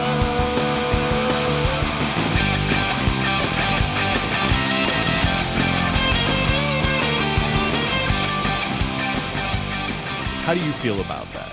Uh, we we just had that 25 year anniversary. We've been talking about "Outcome the Wolves" I know. constantly too. Um, Yeah, we have. this is a great choice for the best pop punk song. I think it. I really think it is because it is a, apparently, if you look it up, it's about Tim Armstrong's breakup with the singer from Bikini Kill. Oh shit! I wanted to look up the lyrics when this was on your number one, and I read about that, and I'm like, that makes it such a good choice because it like It's so like pop his punk, little yeah. and he's still and I look over the lyrics, I'm like, I don't see how it's about that at all. It just Well- sounds like it's him and Lars hanging out. Bikini Kill was a Washington band. They were Olympia Washington. yeah, so it makes sense. Yeah. Um. Wow, dude, what an interesting tidbit. I learned something on the Go Parade today. I mean, it is a great song. I love the No Effects cover. I, Yeah, I, I it's a like, great I like. Uh, um, I like this song. It's one of the the, the ones that's one that's still manageable eh, on Out Come the Wolves. Yeah. You And I would can't be listen to remiss if Ruby I- Soho, I uh, gotta yeah. bring up Ruby Soho though. It, it- Ruby Soho would have been a perfectly acceptable answer. Of course, yeah. More in my list For t- sure, Terms the yeah. the perfect pop punk song. I mean, it is the and Lars, in my opinion, killed that band.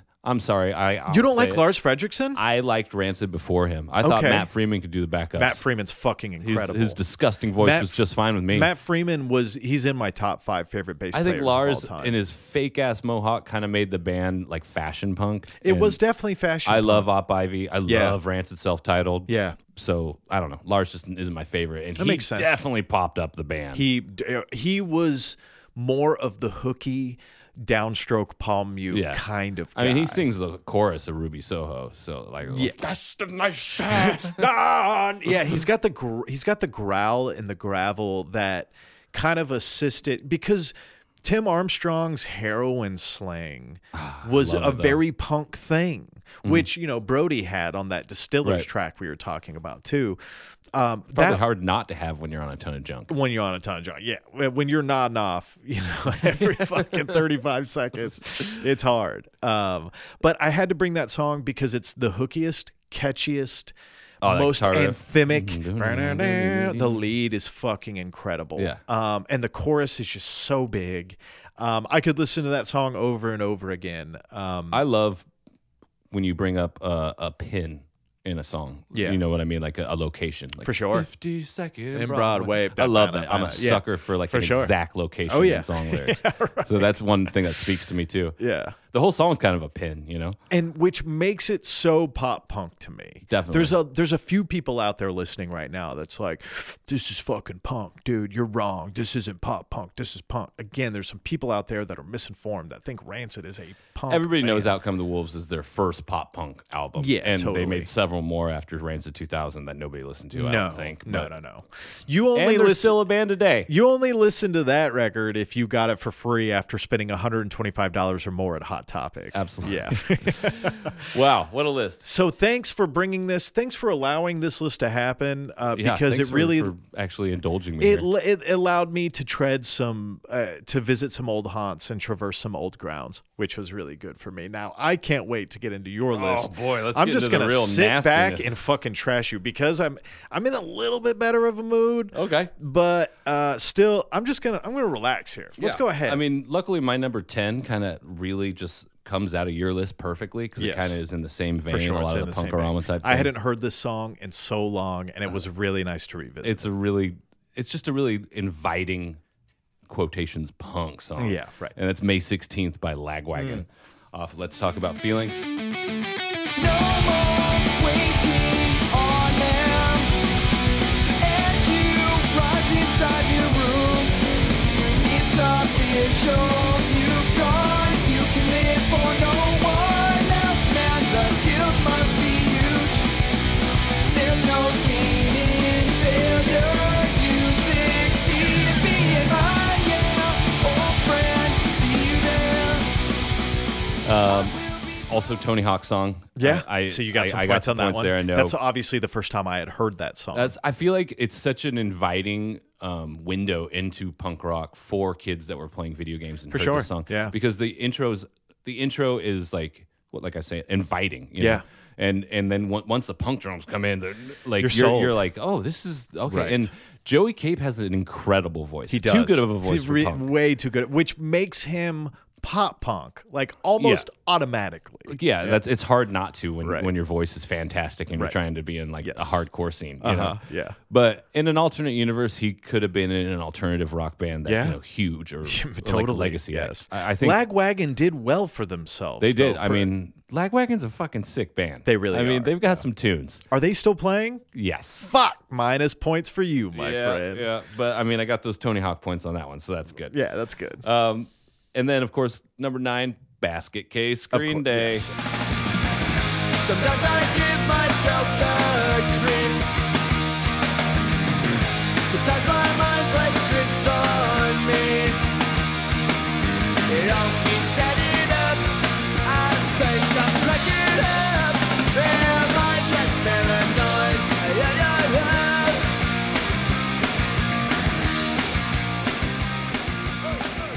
Why did you put that so high?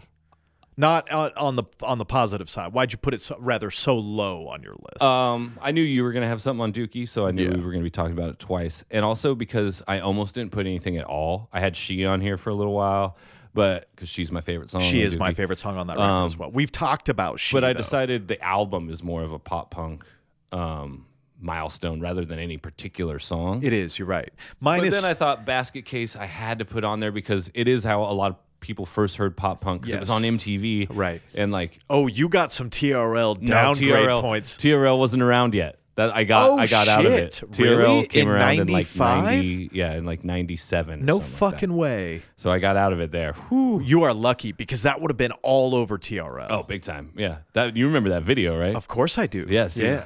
what a weird one. Yeah. And something equally embarrassing. My number eight is Hit or Miss by Newfound Glory.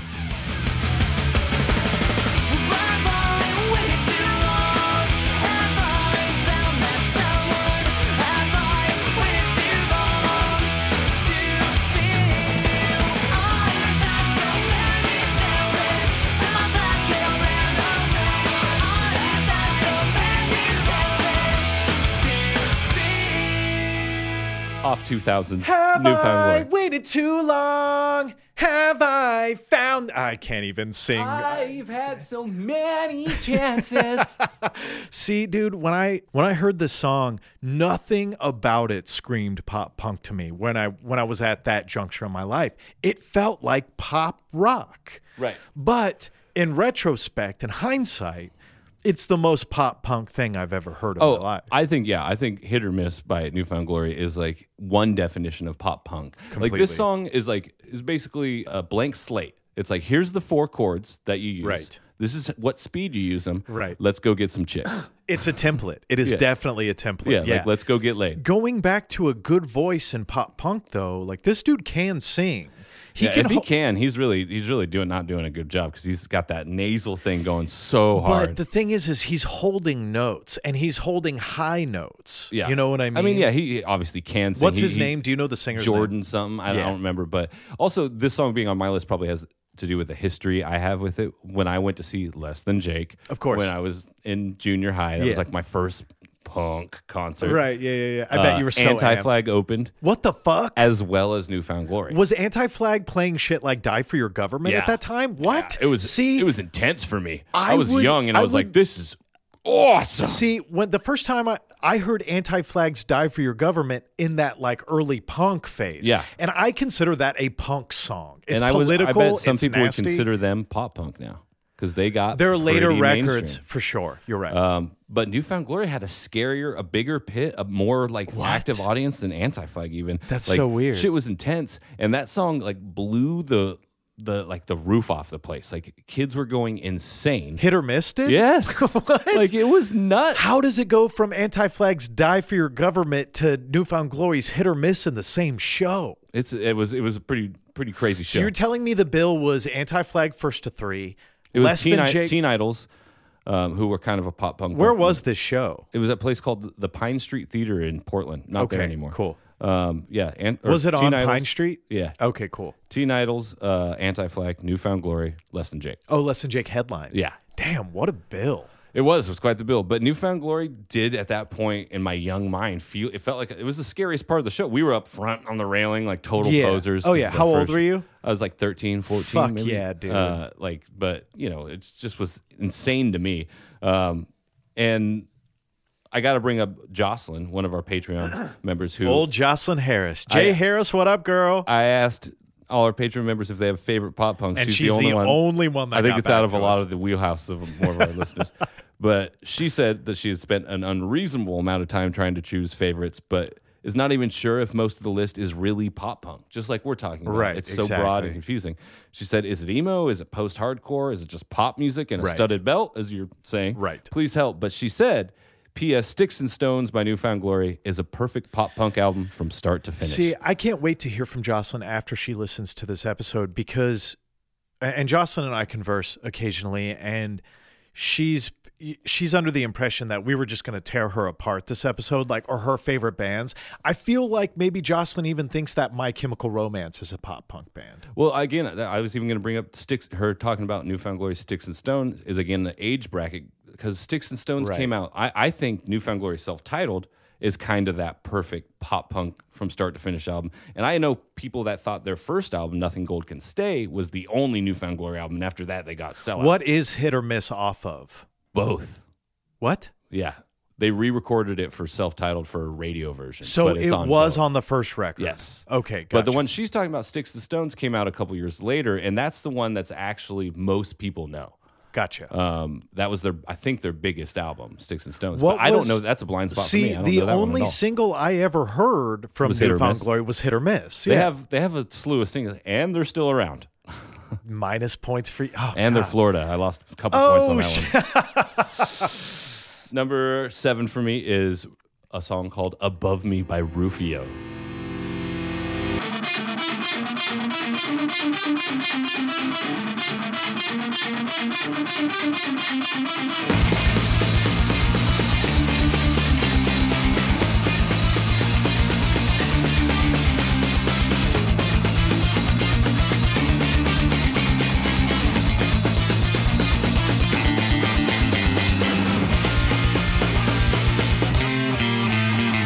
If I were to run two times for the wind, if I were to climb to the air was too thin, I could. Do you know Rufio? I had listened to this for the first time when you said. Okay, you it didn't was. hear Rufio. Yeah. Okay, so Rufio was really fun when I was growing up because it was like, oh my god, these pop punk bands Yeah. are starting to get good Yeah. at their instruments because it wasn't that wasn't a requirement as Right. long as your drummer's good and the guy can kind of Exactly, sing. right. Like that was all you needed. all you but needed, yeah. Rufio was the first pop punk band that I was like, in in this style of pop punk that I'm like, shit, everyone can fucking play. There were two songs on your list that I listened to where I'm like, "Fuck, I can't believe I'm listening to this right now." Was this and one this of them? Rufio song was definitely one of them. Now, there's a third song that's completely outside of this, but there were two songs that I listened to. Let me, yeah, let me retract that. There were two songs I listened to for the first time. That you're like, why is he making me do this? this Rufio song was one of those songs. But talk about Rufio a little bit more. I this is an opportunity for me to be schooled a little bit too because I missed a lot of these bands. it's hard to school somebody on this kind of thing because you feel embarrassed doing it. Yeah, but, but it I- was the thing I was listening to, you know, in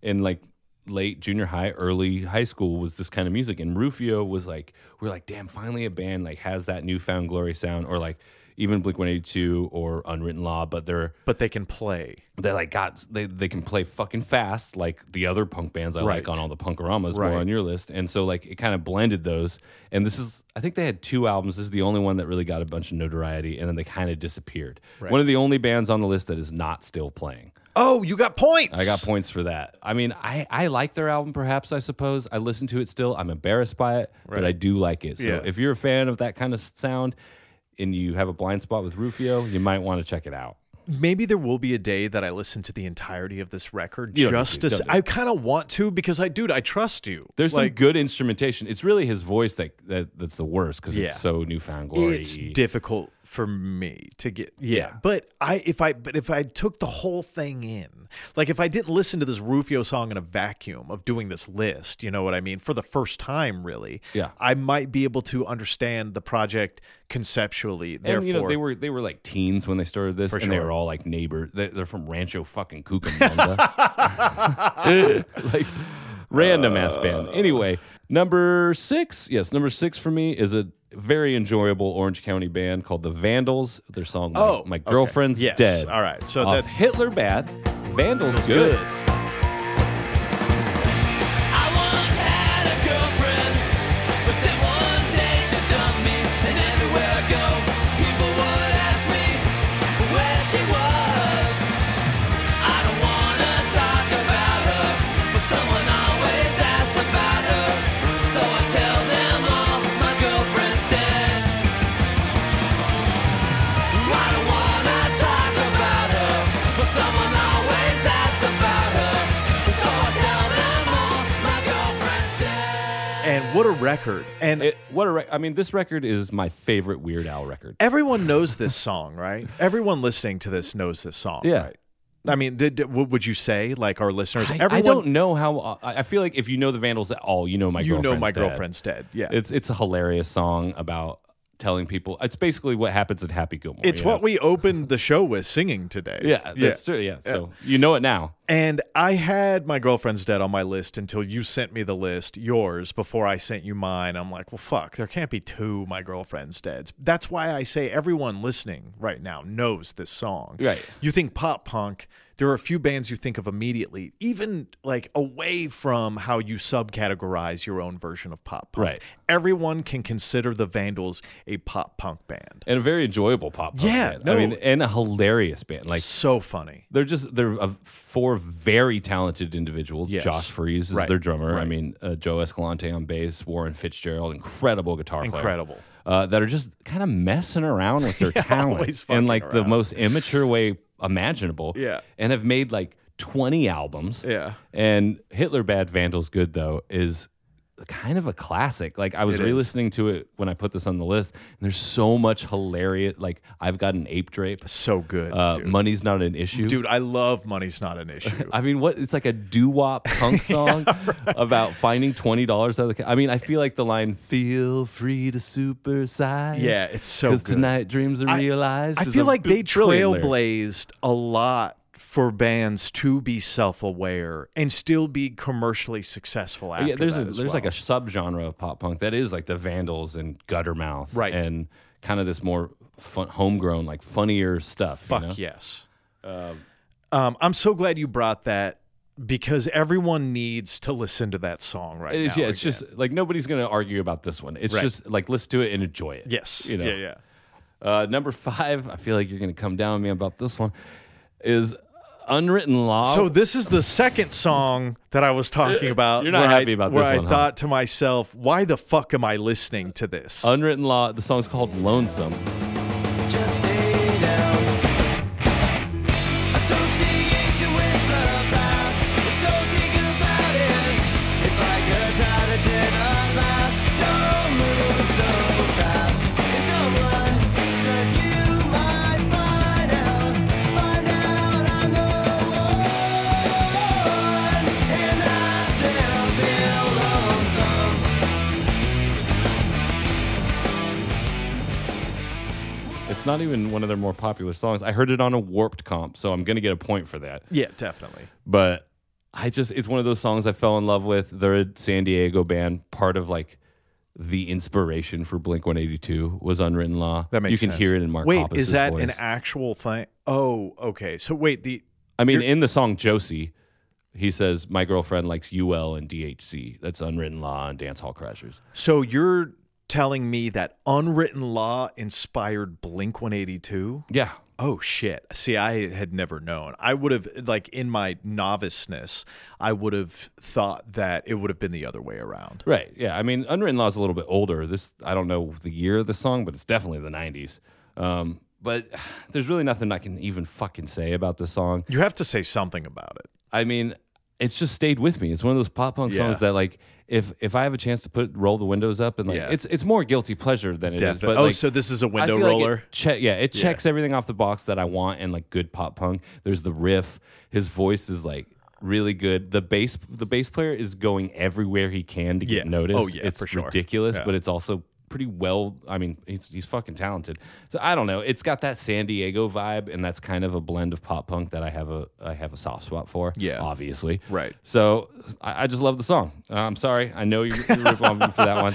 no, I still I think he kind of sounds like Steve Wilkin sometimes, uh, singer in my old band, Von right. Oh. Acosta. Okay, that makes sense. Actually, that makes a lot of sense. He kind of hits that. Steve tenor doesn't listen to sometimes. this podcast, right? I have no idea. I don't think he does. There's no way he does. Uh, but if he was listening right now, he might be upset by this reference. No, I've I've showed him, and he's like, he, he doesn't really see it. well, because he thinks he's a better singer than that guy. Probably. Obviously, yeah.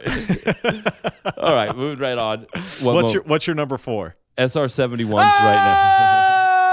Oh, what What's the What's the name of of this song? right now by SR71. So, at the beginning of this podcast, I told you that we were going to stop each other during our list and play one song in its entirety. We didn't do it on mine, but guess what? We're doing it with yours. Play this whole fucking song right now. I will.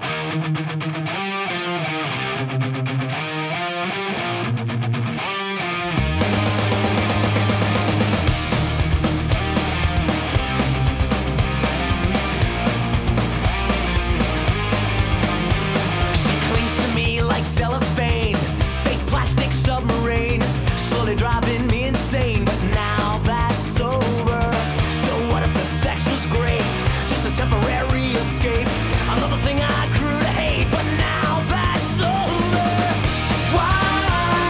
Why you always kick me when I'm high? Knock me down till we see eye to eye. Figure out I know she may not be this right, but she'll do right now. She'll do right now. I used to hang on every word. Each lie was more absurd. Kept me so insecure, but now that's over. She taught me how to trust and to believe in us. And then she taught me how to cuss. That bitch, it's over. Such a nice boy. Why? Why you always kick me when I'm high? Knock me down till we see eye to eye. Figure out I know she may not be this right, but she'll do right now.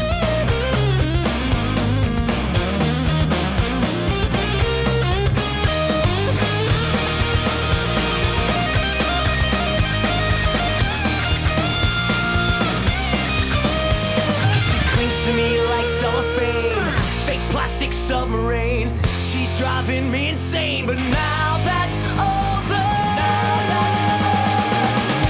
Why? Why you always kick me when I'm high?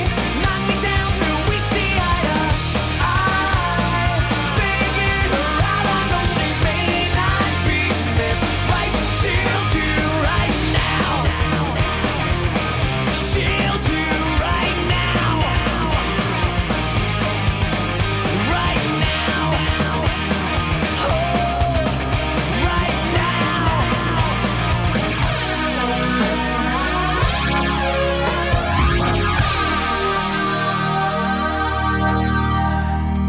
Cam, I am just I'm flabbergasted that you, that first of all I like I understand that this might be considered pop punk because of how palm muty and downstrokey it is, but this is also just a pop rock song, right? Um, How but much where else punk- would you put it? I mean, I you don't- could put it in one hit wonder for I- sure. Definitely. There's no and also please tell me there's no way SR71 is still playing. Uh, no, they're not. I think they're the only Oh, other band. Okay, that good. Maybe, Thank God. maybe it's called it Because quits. if you write a line like I mean, I, you gu- guaranteed some of them are doing solo stuff. Uh, She clings to me like cellophane. Fake plastic submarine. Wait, fake plastic submarine?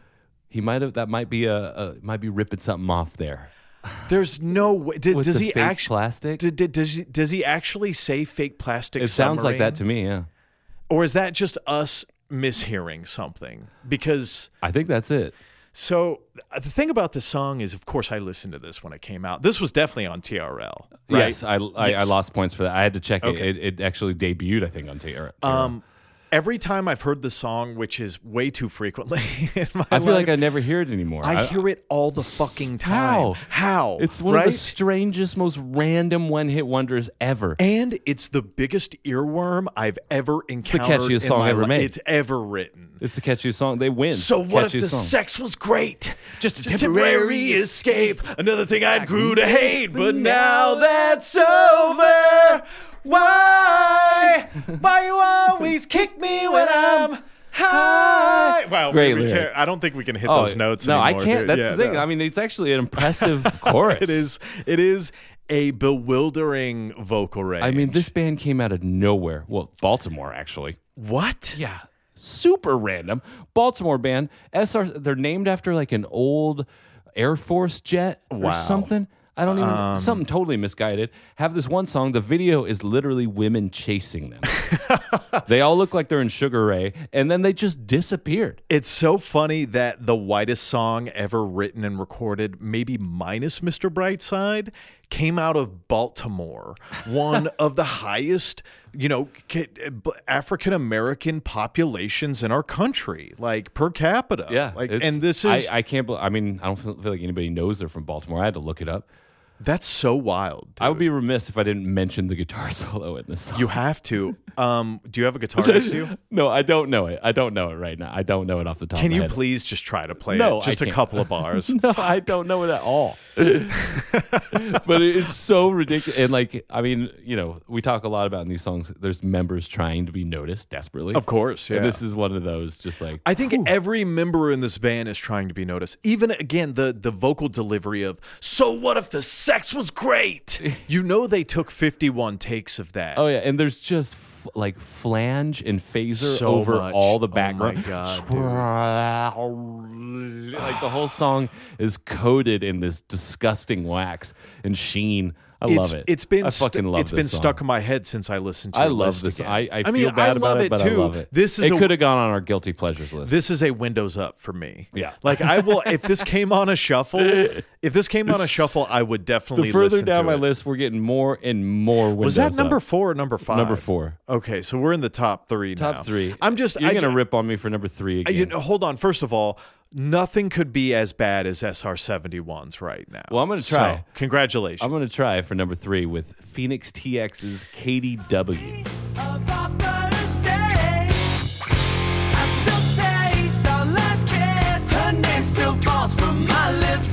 She burns just like an old flame. Hey, hey, I shouldn't speak her name, but she's always on my mind. Hey, hey, I wouldn't make you change, so don't expect me to try. you know what? I'm gonna have to say every time I've every time I've listened to Phoenix TX, I'm a fan of this band. Really? They I seem, thought you'd hate no, it. No, no, no, They have seemed more experimental to me than a lot of the other bands in their Right. category or their genre. This is the album after kind of their pop punk album, Gotcha. their debut that like got a lot of attention with the. I need to be schooled on Phoenix TX. I always wanted to be a Phoenix TX fan, but I was too busy listening to other shit. at not that Florida time. or Cali. They are a Texas band. What? Yeah, but yeah, their first album, I believe, is self-titled, was where I caught on to them, and it was more youthful, pop punkish, kind of Definitely. emo-y. But their second album, they kind of tried to get serious, Yeah. and it did not go well for them either, co- either commercially or like for their career. But I always love this song KDW because it's basically like a pop punk band trying to make a Nirvana song. Absolutely. Yeah, it's like yeah, uh, pop punk punk trying to do heart shaped box, Right. You know, so with with n- not great results, but it fucking kind of rips. Okay. Like, correct me if I'm wrong. Phoenix TX after this record, didn't they even go more experimental? Like I don't did- know. I didn't follow Okay, him after all this. right. This is where I stopped. Because I've only listened to Phoenix TX songs from people playing me Phoenix TX songs. Like, hey, Al, I think you'd really like this band. And every Phoenix TX song I've heard, I've liked, but it's kind of ranged the gamut a little bit. Yeah, I've I heard- don't know where they went after this at all. This is again just like like the unwritten law song, just a song that I just it still stays with me. I fucking love it. I Yeah. love how like that big ass Jerry Finn It's style huge. pop punk production and it just it just resonated with me then and it kind of still does now. Number two. Number two. This is my enema of the state. Include what's my age again? Of course. Blink-182. But later on, on the drive home, I called her mom from a payphone. I said I was the cops and your husband's in jail. The state looks down on sodomy. And that's about the time that bitch hung up on me. Nobody likes you when you're 23. And I still wanna lose my bank phone calls. What the hell is call ID? My friends say I should have my age. What's my age again? What's my age again? Why did you pick What's My Age Again? What's My Age Again to me is like quintessential pop punk for a lot of reasons. It's their first single off Enema. Oh, dude, you got TRL'd on this I one. did. Miles. I did You got TRL on this one so though. hard. Unfortunately, that's Yeah. gonna that's gonna cost me. That's gonna cost you big. Actually, she Bunny should have ca- uh, calculated how many times it pl- like how many weeks it stayed at the top. it of definitely TRL is the too. biggest TRL song of anything on for this sure. list. Oh yeah, Uh, but I mean, first single off Enema, it's so which means for most people, it is the, first song. introduction to Yeah. Travis Barker for sure. and Travis Barker, that's really is important. Basically, the poster child of of pop punk and like just his his his his cymbals clang. clang. It's- he can't it's even wait incredible. till his entrance. He can't. No, he He can't. can't. And he's, used. he's got he's got an orchestra. He does. of soft cymbal he noises before uses the a chorus of bell. that song. He uses a bell on a ride better than anyone's ever used. well, it's it. because he does it while he's doing a fill.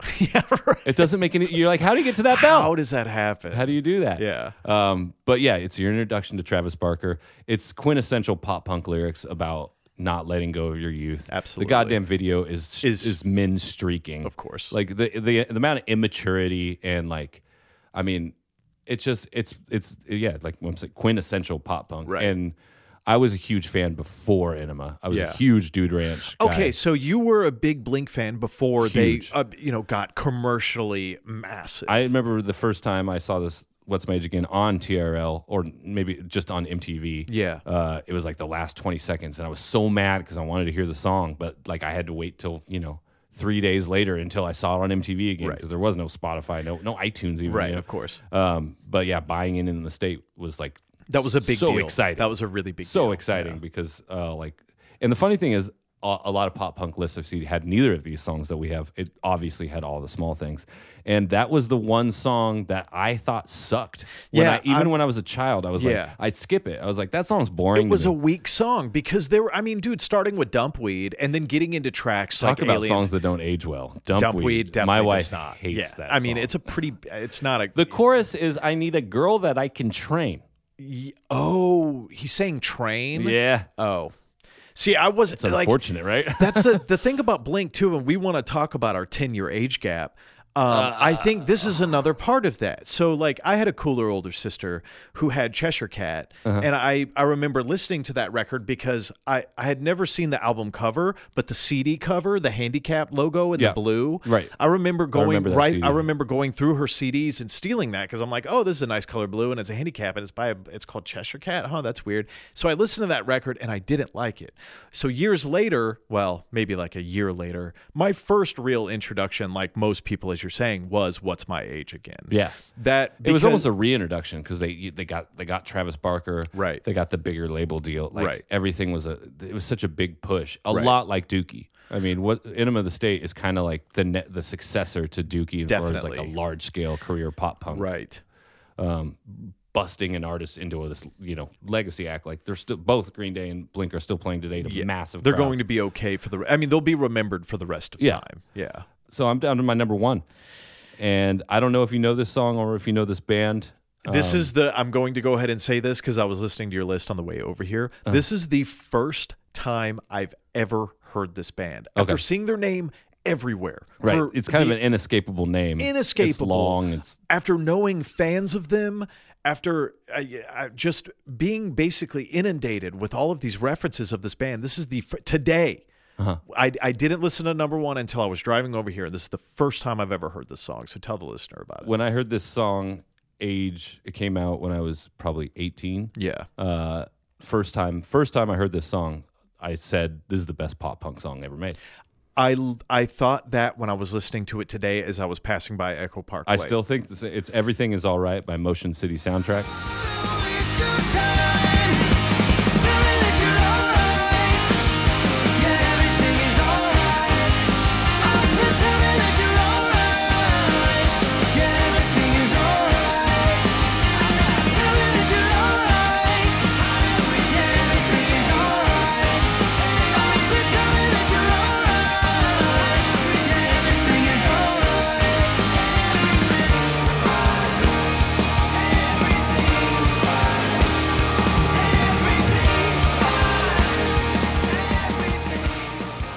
This this band feels a little bit divisive because they they just kept getting bigger.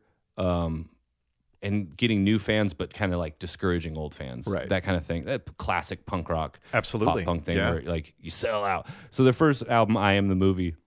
I'm still a huge fan of. I, it's it, it was like my skateboarding album when I was in high school. Right. I knew it wasn't punk. I was into punk then, and I knew it wasn't punk. Like it was more the pop punk, skate punk side. But dude could fucking sing. He had catchy melodies. They had a Moog synth. I never Right. heard Moog synths in, in any other punk bands or No, pop punk bands. definitely not. And it felt like it fit the vibe uh, really well. They're also Minneapolis. Oh. So they're they're raised a bit more on replacements. Of and- course. And yeah. Husker Du. You can hear that in the tune. Yeah. So so it's not so Cali or Florida. This There's no- actually- they're landlocked and you can fucking hear it. in your de- definition of pop punk and what I look back on pop punk as now, meaning like I agree with you more than I agree with myself, especially with your list versus mine. I think you should win, which I do believe you will. This really does check off all of the actual pop punk boxes. Yeah, it does. And also, I just think when I'm saying best and not just favorite, like again, this song's about mental health. Yeah. and and it, it, like him getting his health in check, and that wasn't a common theme in pop punk. Not at all. It's a, pop punk's about getting girls, it's about partying, Right. It's about you know Stars. even even It's more about stars. stars, Yeah.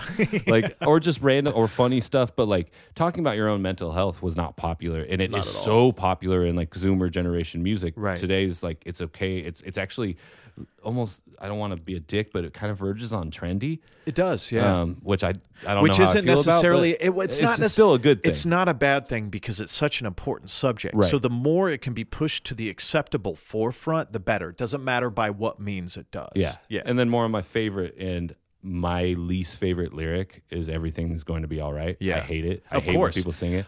And he because turned it's so- it's sung so much Yeah, and he took that lyric and he flipped it into like lying about it as like your Absolutely. everyday action and Right. like made it catchy, used the lyric, but subvert like turned it on its head basically. Yes. So I think I think this song does everything they set out to do and to just check off more boxes on pop punk like status on this song. Right. It was produced by Mark Hoppus. oh The background vocals are Patrick Stump from Oh, Fall no Out Boy. shit. Like Wow. it's like a heavy hitting pop Yeah. punk song, and it's their biggest song to date. It's always going to be their this, biggest. This this song. was a big single was their biggest single. Yeah, their Gotcha. second album, Commit This to Memory. I love this song. I'm It's glad. fantastic. I'm It's a glad great that song. I was able to to hear this for the first time. I'm glad you listened. I, I mean, I, I hate to say that this whole podcast, this episode's a vessel to talk about this song. That's not true. It kind of but is. it kind of Yeah, is. no, I it is. love this fucking song Because uh, back to that Q word, quintessentially, this really does inhabit all of the genre classifications Yeah. of what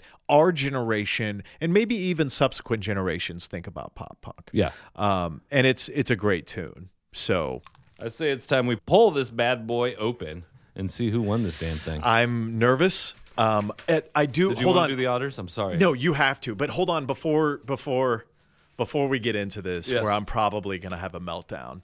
Um, I do want to say that it's cool. Since you already kind of did a spoiler alert, it's cool that one of us only won by sucking more than the other. Did we both finish negative? Uh, we we both are in the negative. Okay, I, I am know gonna. that much. Uh, I'm, I, I, I'm looking at this piece of paper right now, but I'm kind of scared. I want you to do it however you want to do Well, it. she tallied up each song, so you can see the ones that you really got a lot of minuses. Like, are like on my list. I don't want to do quick math. No, no, no. Green Day cost us both with a negative four on each one of those. Oh my god. Uh, Newfound Glory cost me minus six.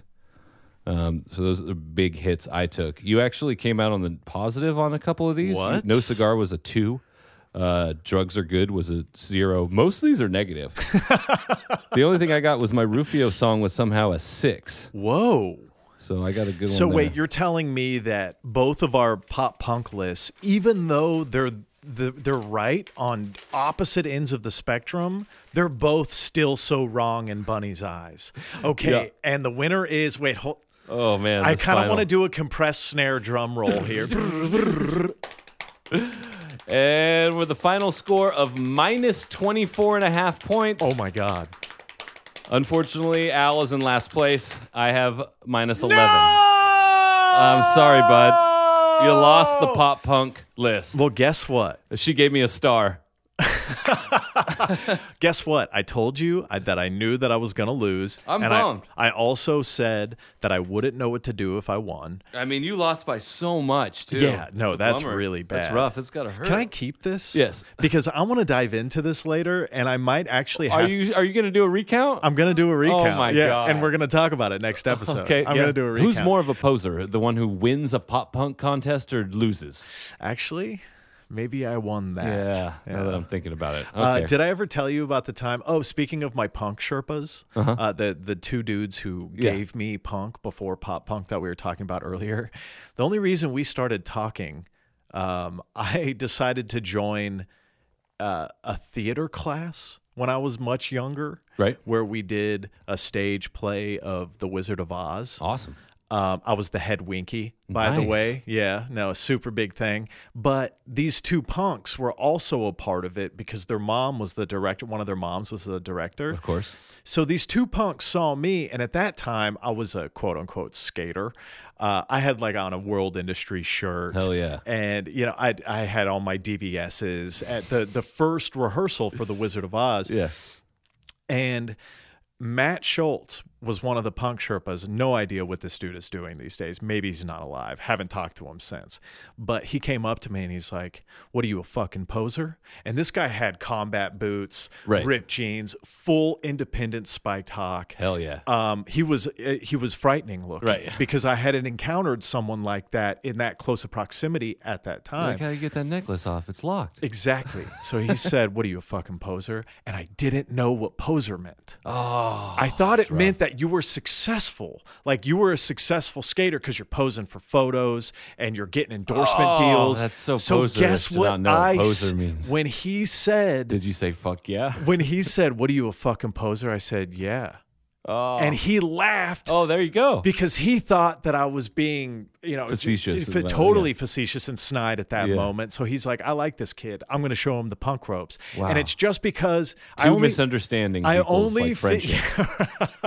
I only figured out about punk music because I was a fucking poser, which right. is in That's the how end- we all start out. Yeah, as posers. right, I mean, exactly, yeah. definitely. You know, everybody gets their first punk rock CD at like church camp. Right. Yeah. And like you know, it's just the it's the progression. And speaking about being posers, I think that leads us perfectly into our priv check for this episode. Ooh, yes, well done. Privilege check.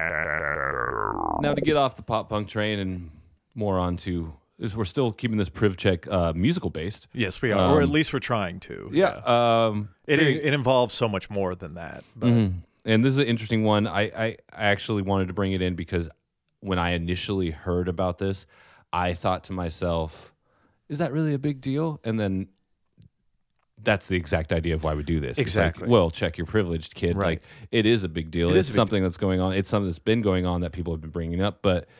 It, it feels like maybe in this case it's it's more obvious and should be brought up more, and that's Billie Eilish's um, black scent or her AV or AAVE, um, which stands slang. for African American Vernacular English. Yes. And, um, yeah. Which is important to talk about. We can get into that in a little bit. But Yeah. Cam, you're bringing this one to the table, and I'm hopping in on your conversation with this. Um, b- g- give me, give me some backstory. because- I, I first heard this, uh, I think last year, somebody on Twitter brought this out. Um, and you're a Billie Eilish fan, correct? I do like Billie Eilish. See, I, I'm not necessarily the biggest fan. I can't say that I dislike her music, Uh-huh.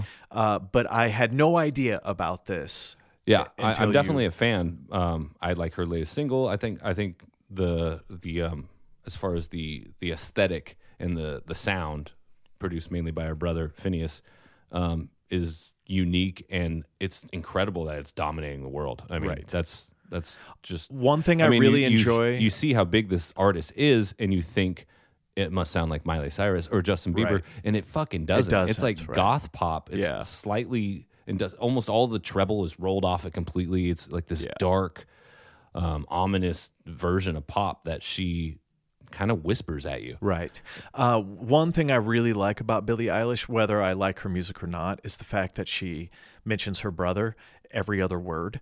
Um, Which a lot of quote unquote pop stars wouldn't do. They don't Which- just like which is- completely out their producer. Knowing her, her brother being in the spotlight too is kind of what is bringing up this controversy. Gotcha. Okay. Because that, that that's kind of where the basis of it. Because Billie Eilish in interviews or when she accepts 19 Grammys. When she goes up Right. there, she talks like she's maybe like maybe she's black or she grew up like surrounded with a black family. I inner mean, city. yeah, ju- yeah, uh, right. um, and she is from Highland Park, wh- which where I live, uh, but it's it's not necessarily a Do you know what the African American percentage per capita as far as residents in Los Angeles is? no. Ten percent. Okay, ten percent. So no, Ten percent. not- It is one- on the lower scale of black representation Right. uh, in this country, and we're- I, I've got a note on that that I want to talk about later, like Okay. why it's accepted from some people and why it's a problem with her. But with her brother being in the spotlight, he's Phineas O'Connell. He just goes by his birth name.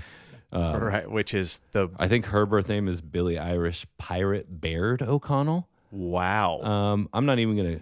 I'm not even gonna. Let, us not dig into that. Right, that's, for a that's- whole nother okay. episode. But Phineas just is a Irish dude, Right. You know, I mean, there's no accent to him or anything. And then you know, her fashion has always been a big part. And you know, she says sh- she wears like loose clothing and stuff. Uh, you know, just because she doesn't want to go with like the body shaming trends of like you know, Of course. And and I love that. She about her. also doesn't want to be overtly sexualized, right? which I, but a how lot could- of artists, POC artists, are also saying, yeah, it's that, but it's also like a traditionally black early hip hop, course. early art, TLC, early TLC. Oh, yeah. up into Missy Elliott, like that kind of style that originates. it's from not black that culture. kind of style. It is Yeah, that, style. from- right. Yeah, but I don't think people were necessarily going to be calling her out until the you know the the black scent or the of it's common and almost always when she talks. Like even in a new song, she has a line where she kind of talks and she sounds straight up like Beyonce. It's it's kind of strange.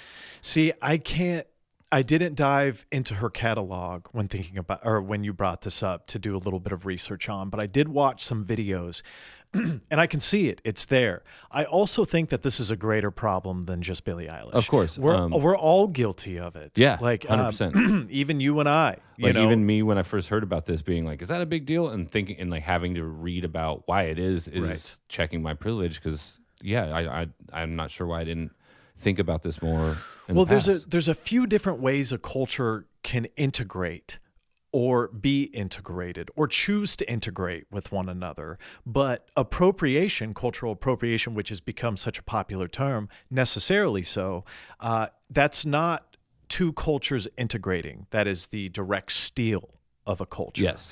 um, so yeah give me keep going on this I- and i'm just going to two articles that I really enjoyed on this was one from uh, Vox ATL by Zariah Taylor, who um, is 16, wrote this article called "We Need to Talk About Billie Eilish," an opinion piece, and just kind of going on uh, an entry level if if you don't know about this kind of discussing where she's been, and then a much more scathing article from B- Black Youth Project uh, by uh, Sh- uh, Sharonda Brown. Is, is the headline is "Despite appropriation, vampiric whiteness will never be able to suck the blood out of black art." That's true, but that doesn't mean that it, there people are going to stop trying. Of course, which is uh, un- but which it is goes the unfortunate more part. into like uh, comparisons with like a French philosopher uh, George Bataille, Mm-hmm. um, and and old appropriations that you know can be foreshadowed into this kind of behavior, Right. And how often it gets used and and without people even noticing it. Of course. Again, you and I are both guilty of it because it's been 100%. ingrained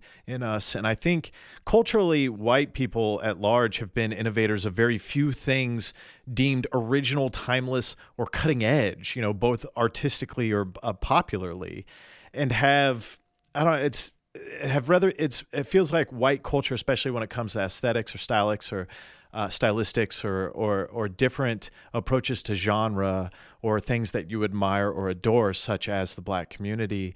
Um, it's rather been a mosaic of appropriation, taking you know blatant influences and sterilizing them just enough to feed it to their masses. You know, so Right. like musically, we're talking almost everything here: jazz, blues, soul, Mm-hmm. Yeah. funk. Um, I think what really got her in hot water was an interview. She basically said in so many words that um, a lot of rap lyrics aren't real. what? She basically said like she she tells stories. She was saying you know like rap lyrics that are like I got my AK forty sevens, I got bitches. It's like what are you talking about? No, you don't. She's saying that's basically posturing, Okay, so th- and that that's makes us- what that's what made a lot of people in the black community like be like, all right, no more. Right. Like because and then from I mean this that's article, that's the pot calling the kettle black Yeah. as far as like because her approach to linguistics, sociolinguistics by taking on this did, is it is the term black scent? Is that what you use? Black scent. Yeah, Black- that's I had like never the first heard tweet that. I saw was like, "Are we going to talk about Billie Eilish's black scent?" That's really interesting. Uh, but but this article from Black Youth Project says to reduce this rich and culturally significant tradition to lies, like lyrically, in any capacity, while painting her own work as a somehow more elevated and sophisticated form of art, is transparently anti-black. of course. To me, what this means is that Eilish is placed as a member of a generation acclimatized and desensitized to the appropriation of black culture is ultimately irrelevant. Which, yeah, like I mean, I mean that's true. That's that's the most true thing I've heard on that type of cultural appropriation. And cultural appropriation is wrong for uh, you know a few different reasons, and we can probably list a few of those. A an outside culture's use typically is completely outside the context of the originating culture, therefore diminishing or misrepresenting it, which I believe is what um, the the quote you just cited was kind of getting at. Or Yeah. B, it's just exploit. It's exploitative, only to be uh, basically only to sell an image of oneself, no matter the depth of it or the connection one feels to its roots, it remains a fabrication, such as Billie Eilish speaking in a black scent when she grew up in a predominantly, let's say, white or Hispanic neighborhood that didn't adopt that middle to working class sociolinguistics of uh, African American vernacular English. and you- she's young. I don't know how she grew up Right. around. No, we people, don't know but that. Still, I mean, like again in this this from uh, the same article, she sa- she goes on to say Billie Eilish in the current conversation surrounding her is a reminder that cultural appropriation is about more than others simply stealing from us and failing to give us credit where it's due. Removing blackness from black culture has always been at the core of appropriating the of appropriating the art we create. It is first rejected by the mainstream and then accepted only when it was been made safe by attaching it to something or someone less threatening to the status. quo. Exactly. That's why I was talking about earlier. White people take something and sterilize it to Yeah, wash it, like- repurpose it, yeah, like water to it their down masses, to- and so it's not scary. To it them. reduces the history and ideology of an entire culture down to a coping mechanism for one to grapple with the reality that the hardships they faced were not or were those that you know kind of allude to this character that they've taken on for themselves like a lot of it is white guilt that they didn't have so hard of an upbringing, culturally speaking, because it's a marginalized community that they feel like they have to overcompensate by taking on this facade to Mm. be, to, it- therefore, you know, in trying to infiltrate and again reduce the history and ideology of an entire culture just because you have fucking issues with your own and the lack thereof. Right. You know And what I of course, mean? Another this paper mag article uh, from Rob Dozer. Uh, he ends it really well because I, I don't know exactly what to say about this subject as far as like solutions, but I think he just has a really well put way of saying a message for her. He says, as for Eilish or any young internet savvy creator who has grown up on the internet where people of color set the trends, it's clear that black artists have served as huge influences to her creatively. Hopefully, she can find the language to speak to all the ways she's been influenced by that. Right. Yes. And it, it And it's a seemed- really hopeful end of that message, like because she Absolutely. doesn't she doesn't seem like someone who's at all I wouldn't say racist or like trying to piss anyone off. I mean, she she seems like a very open minded, you know. what uh, it seems like artist. is she's naive. right exactly. It seems like naivety as opposed to like ig- even ignorance necessarily or any outright racism, but. Yeah, it's just Ignorance is Not still- wearing wearing clothes and talking like someone isn't paying respect. Right. And like, if you ha- are influenced by all this black culture, there's other ways you can pay respect. And Oh I my think that's God, a- yes. that's a Yeah. really good uh, such way as to end it. championing what wherever your inspiration has come from, as opposed to uh, trying to downplay a lot of the genre's characteristics, as she did in that interview that you cited earlier, where she said, "You know, hip hop is all made up." Yeah, that, that, um, that, like lies, like you you don't got an AK. You don't, I don't know. Like she she called it posturing, which I think it's just made It's people. it's angry. just that's so uh, mind boggling to me because her taking on a black scent is posturing. Right. I, like I just like it. It seems like the dissonance between those two things. and is you're right. really It's probably insane. just comes down to na- to being naive, and Right. you know, I, I I actually feel for this artist to be like so shot into mainstream success, Right. So quick at this time, like I can't imagine what it's like for an artist like that. But you still have to do your still have- research, yeah. and you still if you're the going amount of ron- responsibility you have is now tripled, Of course, You know, when yeah. you're that in the public eye, like maybe if Billie Eilish, even before she decided to, let's say, take on this persona, let's call it what it is, although we don't know her upbringing, we can assimilate as much to know that she, you know, had somewhat of an idyllic upbringing in the sense yeah. that I mean, that's another thing. A she lot of lived in people the suburbs. a of lot LA. of people are really suspect about her in general and have been Right. like when she first came out people were like okay like wh- like in what What's the lab catch? was this record label type of thing made like it's almost too good to be true and i i had my reservations till i actually listened to her music and i'm like i think this is dope Right. but yeah i mean it's just like the stardom sh- shoot seems like it was like you know record label made I don't want either one of us to like talk too much shit on her or to be apologists. No, yeah. Because that's not what we're trying to do with this priv check or what we do what we're trying to do with the privilege check in general. yeah But I just wanted to have a dialogue about it because you know it's it's definitely something that it's cultural appropriation yes. And like I don't know. Let's in this case view this discussion d- this discussion linguistically as we've been kind of talking or dive into the sociolect of Am- African American vernacular English. Um which is more controversially known as ebonics, which is that's not a term we use anymore. Uh, that term was always suspect, but the very term itself gets politicized and trivialized. So if you are out there and you don't know that you shouldn't be using that word, don't use it anymore. Um, but that's what this what uh, of as you've been calling it African American vernacular English um, was kind of labeled in the I believe it was 70s or 80s um, and then kind of ostracized in the early 90s but it, it's a unique sociolinguistic grammar, vocabulary, and accent, um, possibly originating from the global African Creole languages uh, that transmuted into an English based Creole or a semi Creole language before undergoing a process of decreolization. So, like, Oh, wow. so it, there's a little bit of history on that Yeah. as far as where uh, slang, where the where the where, you know where the, uh, the the the vernacular, for lack of a better word, you know, Gotcha. since it's right there in the name, comes from. And I feel like even just knowing that uh, would put someone like Eilish better in a position to respect the origins of where her inspiration is coming from. Because at that point, it's not a gimmick or a play or something that she grew up with in popular culture. Therefore, she feels like it's hers to take. It's hers for the taking because it was made uh, for public consumption. Like, yeah if, and that, that's kind of another thing that i was reading more in these articles is an artist like her in 2019 2020 they're permanent they're the first generation that's permanently grown up on the internet right. so Is this a there's- Gen Z thing? Like, that's also a there's question. so of mine. much there's so much more like the internet raises you Yeah. you know so Oh, like yeah.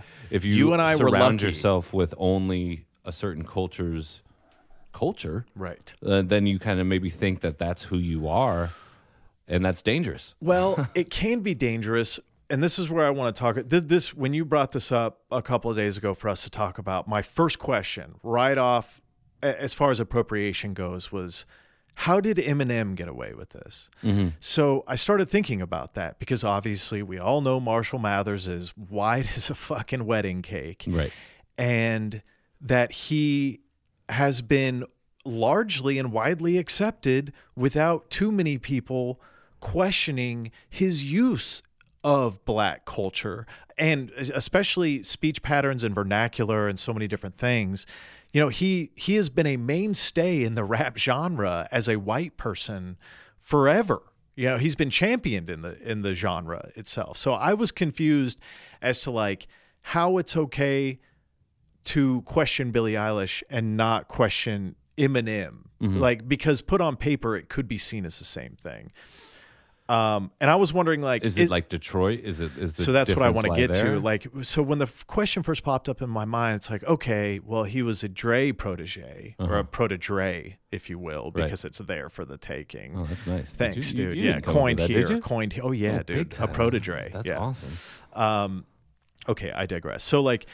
Dre picked him up. You know, Yeah. one of the most respectable and trustworthy names in hip hop. you he can't puts do you better. out. So like maybe maybe you don't question it because of that.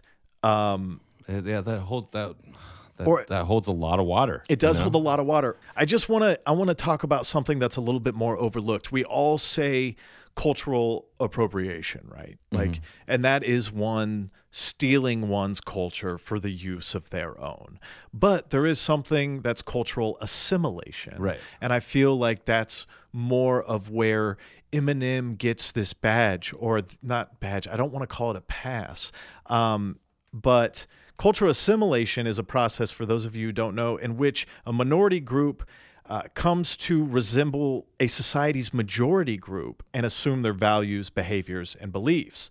Someone like Marshall Mathers from Detroit, which is one of the largest African American populations in the country at 79%. Right, quite a bit. difference from 10. 79%. And that was in 2018. So.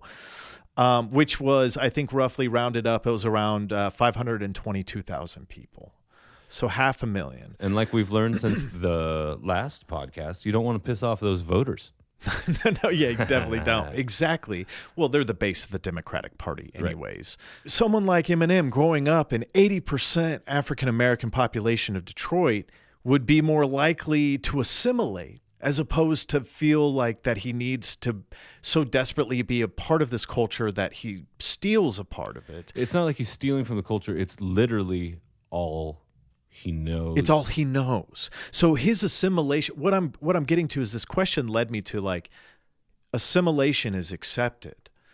Appropriation is not. Right. And there is a there's a fine line, but there couldn't be any bigger of a fucking difference between the It two. makes yeah, it makes sense to me. adapting to Eminem adapting to his sociological climate is different than Billie Eilish growing up in LA, which is again per capita drastically underrepresented in the Department of African American population at as we said at 10%. Only three, as of 2018, there were only 345,000 uh, people in the African American population in Los Angeles. Yeah. 10%. 10%. So it, it just seems appro- it, it seems like she's appropriating the outside culture that she hadn't been ex- exp- exposed to enough to justify her identification as something more substantial than stylistics or aesthetics or Yeah. where and I think like doing research into these things again it might have been a layman question for me to immediately think about Eminem when this came up but it No, was that's very interesting. uh, it was a the difference poster there. child thing that I thought of because this happens all the time. It happens every day. Um, b- uh, the the black community, especially artistically, has been on the I mean, forefront we've talked of about culture. This in other privileges. Right. Yeah, country, music, the widest fucking thing you could possibly imagine was stolen from the black artist community. So this is this is a problem. That you know, this this disease has been happening since the beginning of time. It's important, it's more important now than ever um, to understand the difference between something like assimilation and appropriation Right. because that educates you on the conversation. Like even I, I don't know if Billie Eilish knows this or not, but it seems to me like if she did have the information or was well aware of what we were talking about today, or even just the mere difference between assimilation versus appropriation, maybe she would rethink how she was approaching the whole thing or how she was presenting herself. So knowledge is power in that regard. And you can reapproach yourself and think, hey, am I doing something that's wrong right now? Why am I doing it? Oh, it's because of the adoration that I have for these people in this community and their artistic trailblazing since the dawn of humanity. Cool. Maybe it's time for me to think about how I'm championing that as opposed to simply bogarting it or commandeering it for the use of my own interpretation of self. That's the problem. or in short form, so I look cool. Exactly. Interpretation of self, being secure and confident in oneself, such as using style, using, you know, ripping off crazy, sexy, cool from the moment you walk out the door and approaching a microphone like you're Beyonce accepting an award. Why? It's it's, it's interesting how this privilege check, in a lot of ways, is is uh, the same as your country music one, Right. just in different times of appropriation All in- day, throughout every the, day. throughout I- the timeline. I, it's the thing is, is like I, I believe that the white community is so cultureless. Ag- Again, going back to the thing, like we're more of a mosaic of so many different tiles from so many different cultures Mm-hmm. because our culture predominantly has been obsessed with colonialism and domineering. Uh-huh. Right. And There's not a lot of good soundtracks to that. You know? no, no, no, there's not. It's like what were we listening to when we beat the British? Right. Or what we were listening to when we robbed the eh, all indigenous peoples of not only their land and their What well did Truman have on when he dropped the bomb? Right. yeah, right. We don't think about that. Um, and I, of course, like, you know, there, there, there are some, I- I'm not trying to say that white people lack all culture. I'm saying that, um, unfortunately for other cultures, we have built our culture upon theirs and not given them the due credit for it because it's also an inherently white thing, again, to dominate and be like, oh, yeah, I made this up Yeah. no, this is all me. This is all me and my people, which uh, country music was a thing before we talked about it. You know what I mean? Like, so that's all, that's all we're trying to do here. Thanks for listening. Yeah, and thanks for getting through all this. with Wow. us. God, The pop today punk, the we, priv. I really came in today thinking uh, like f- Yeah, nine you're hours like I don't have ago. anything to say.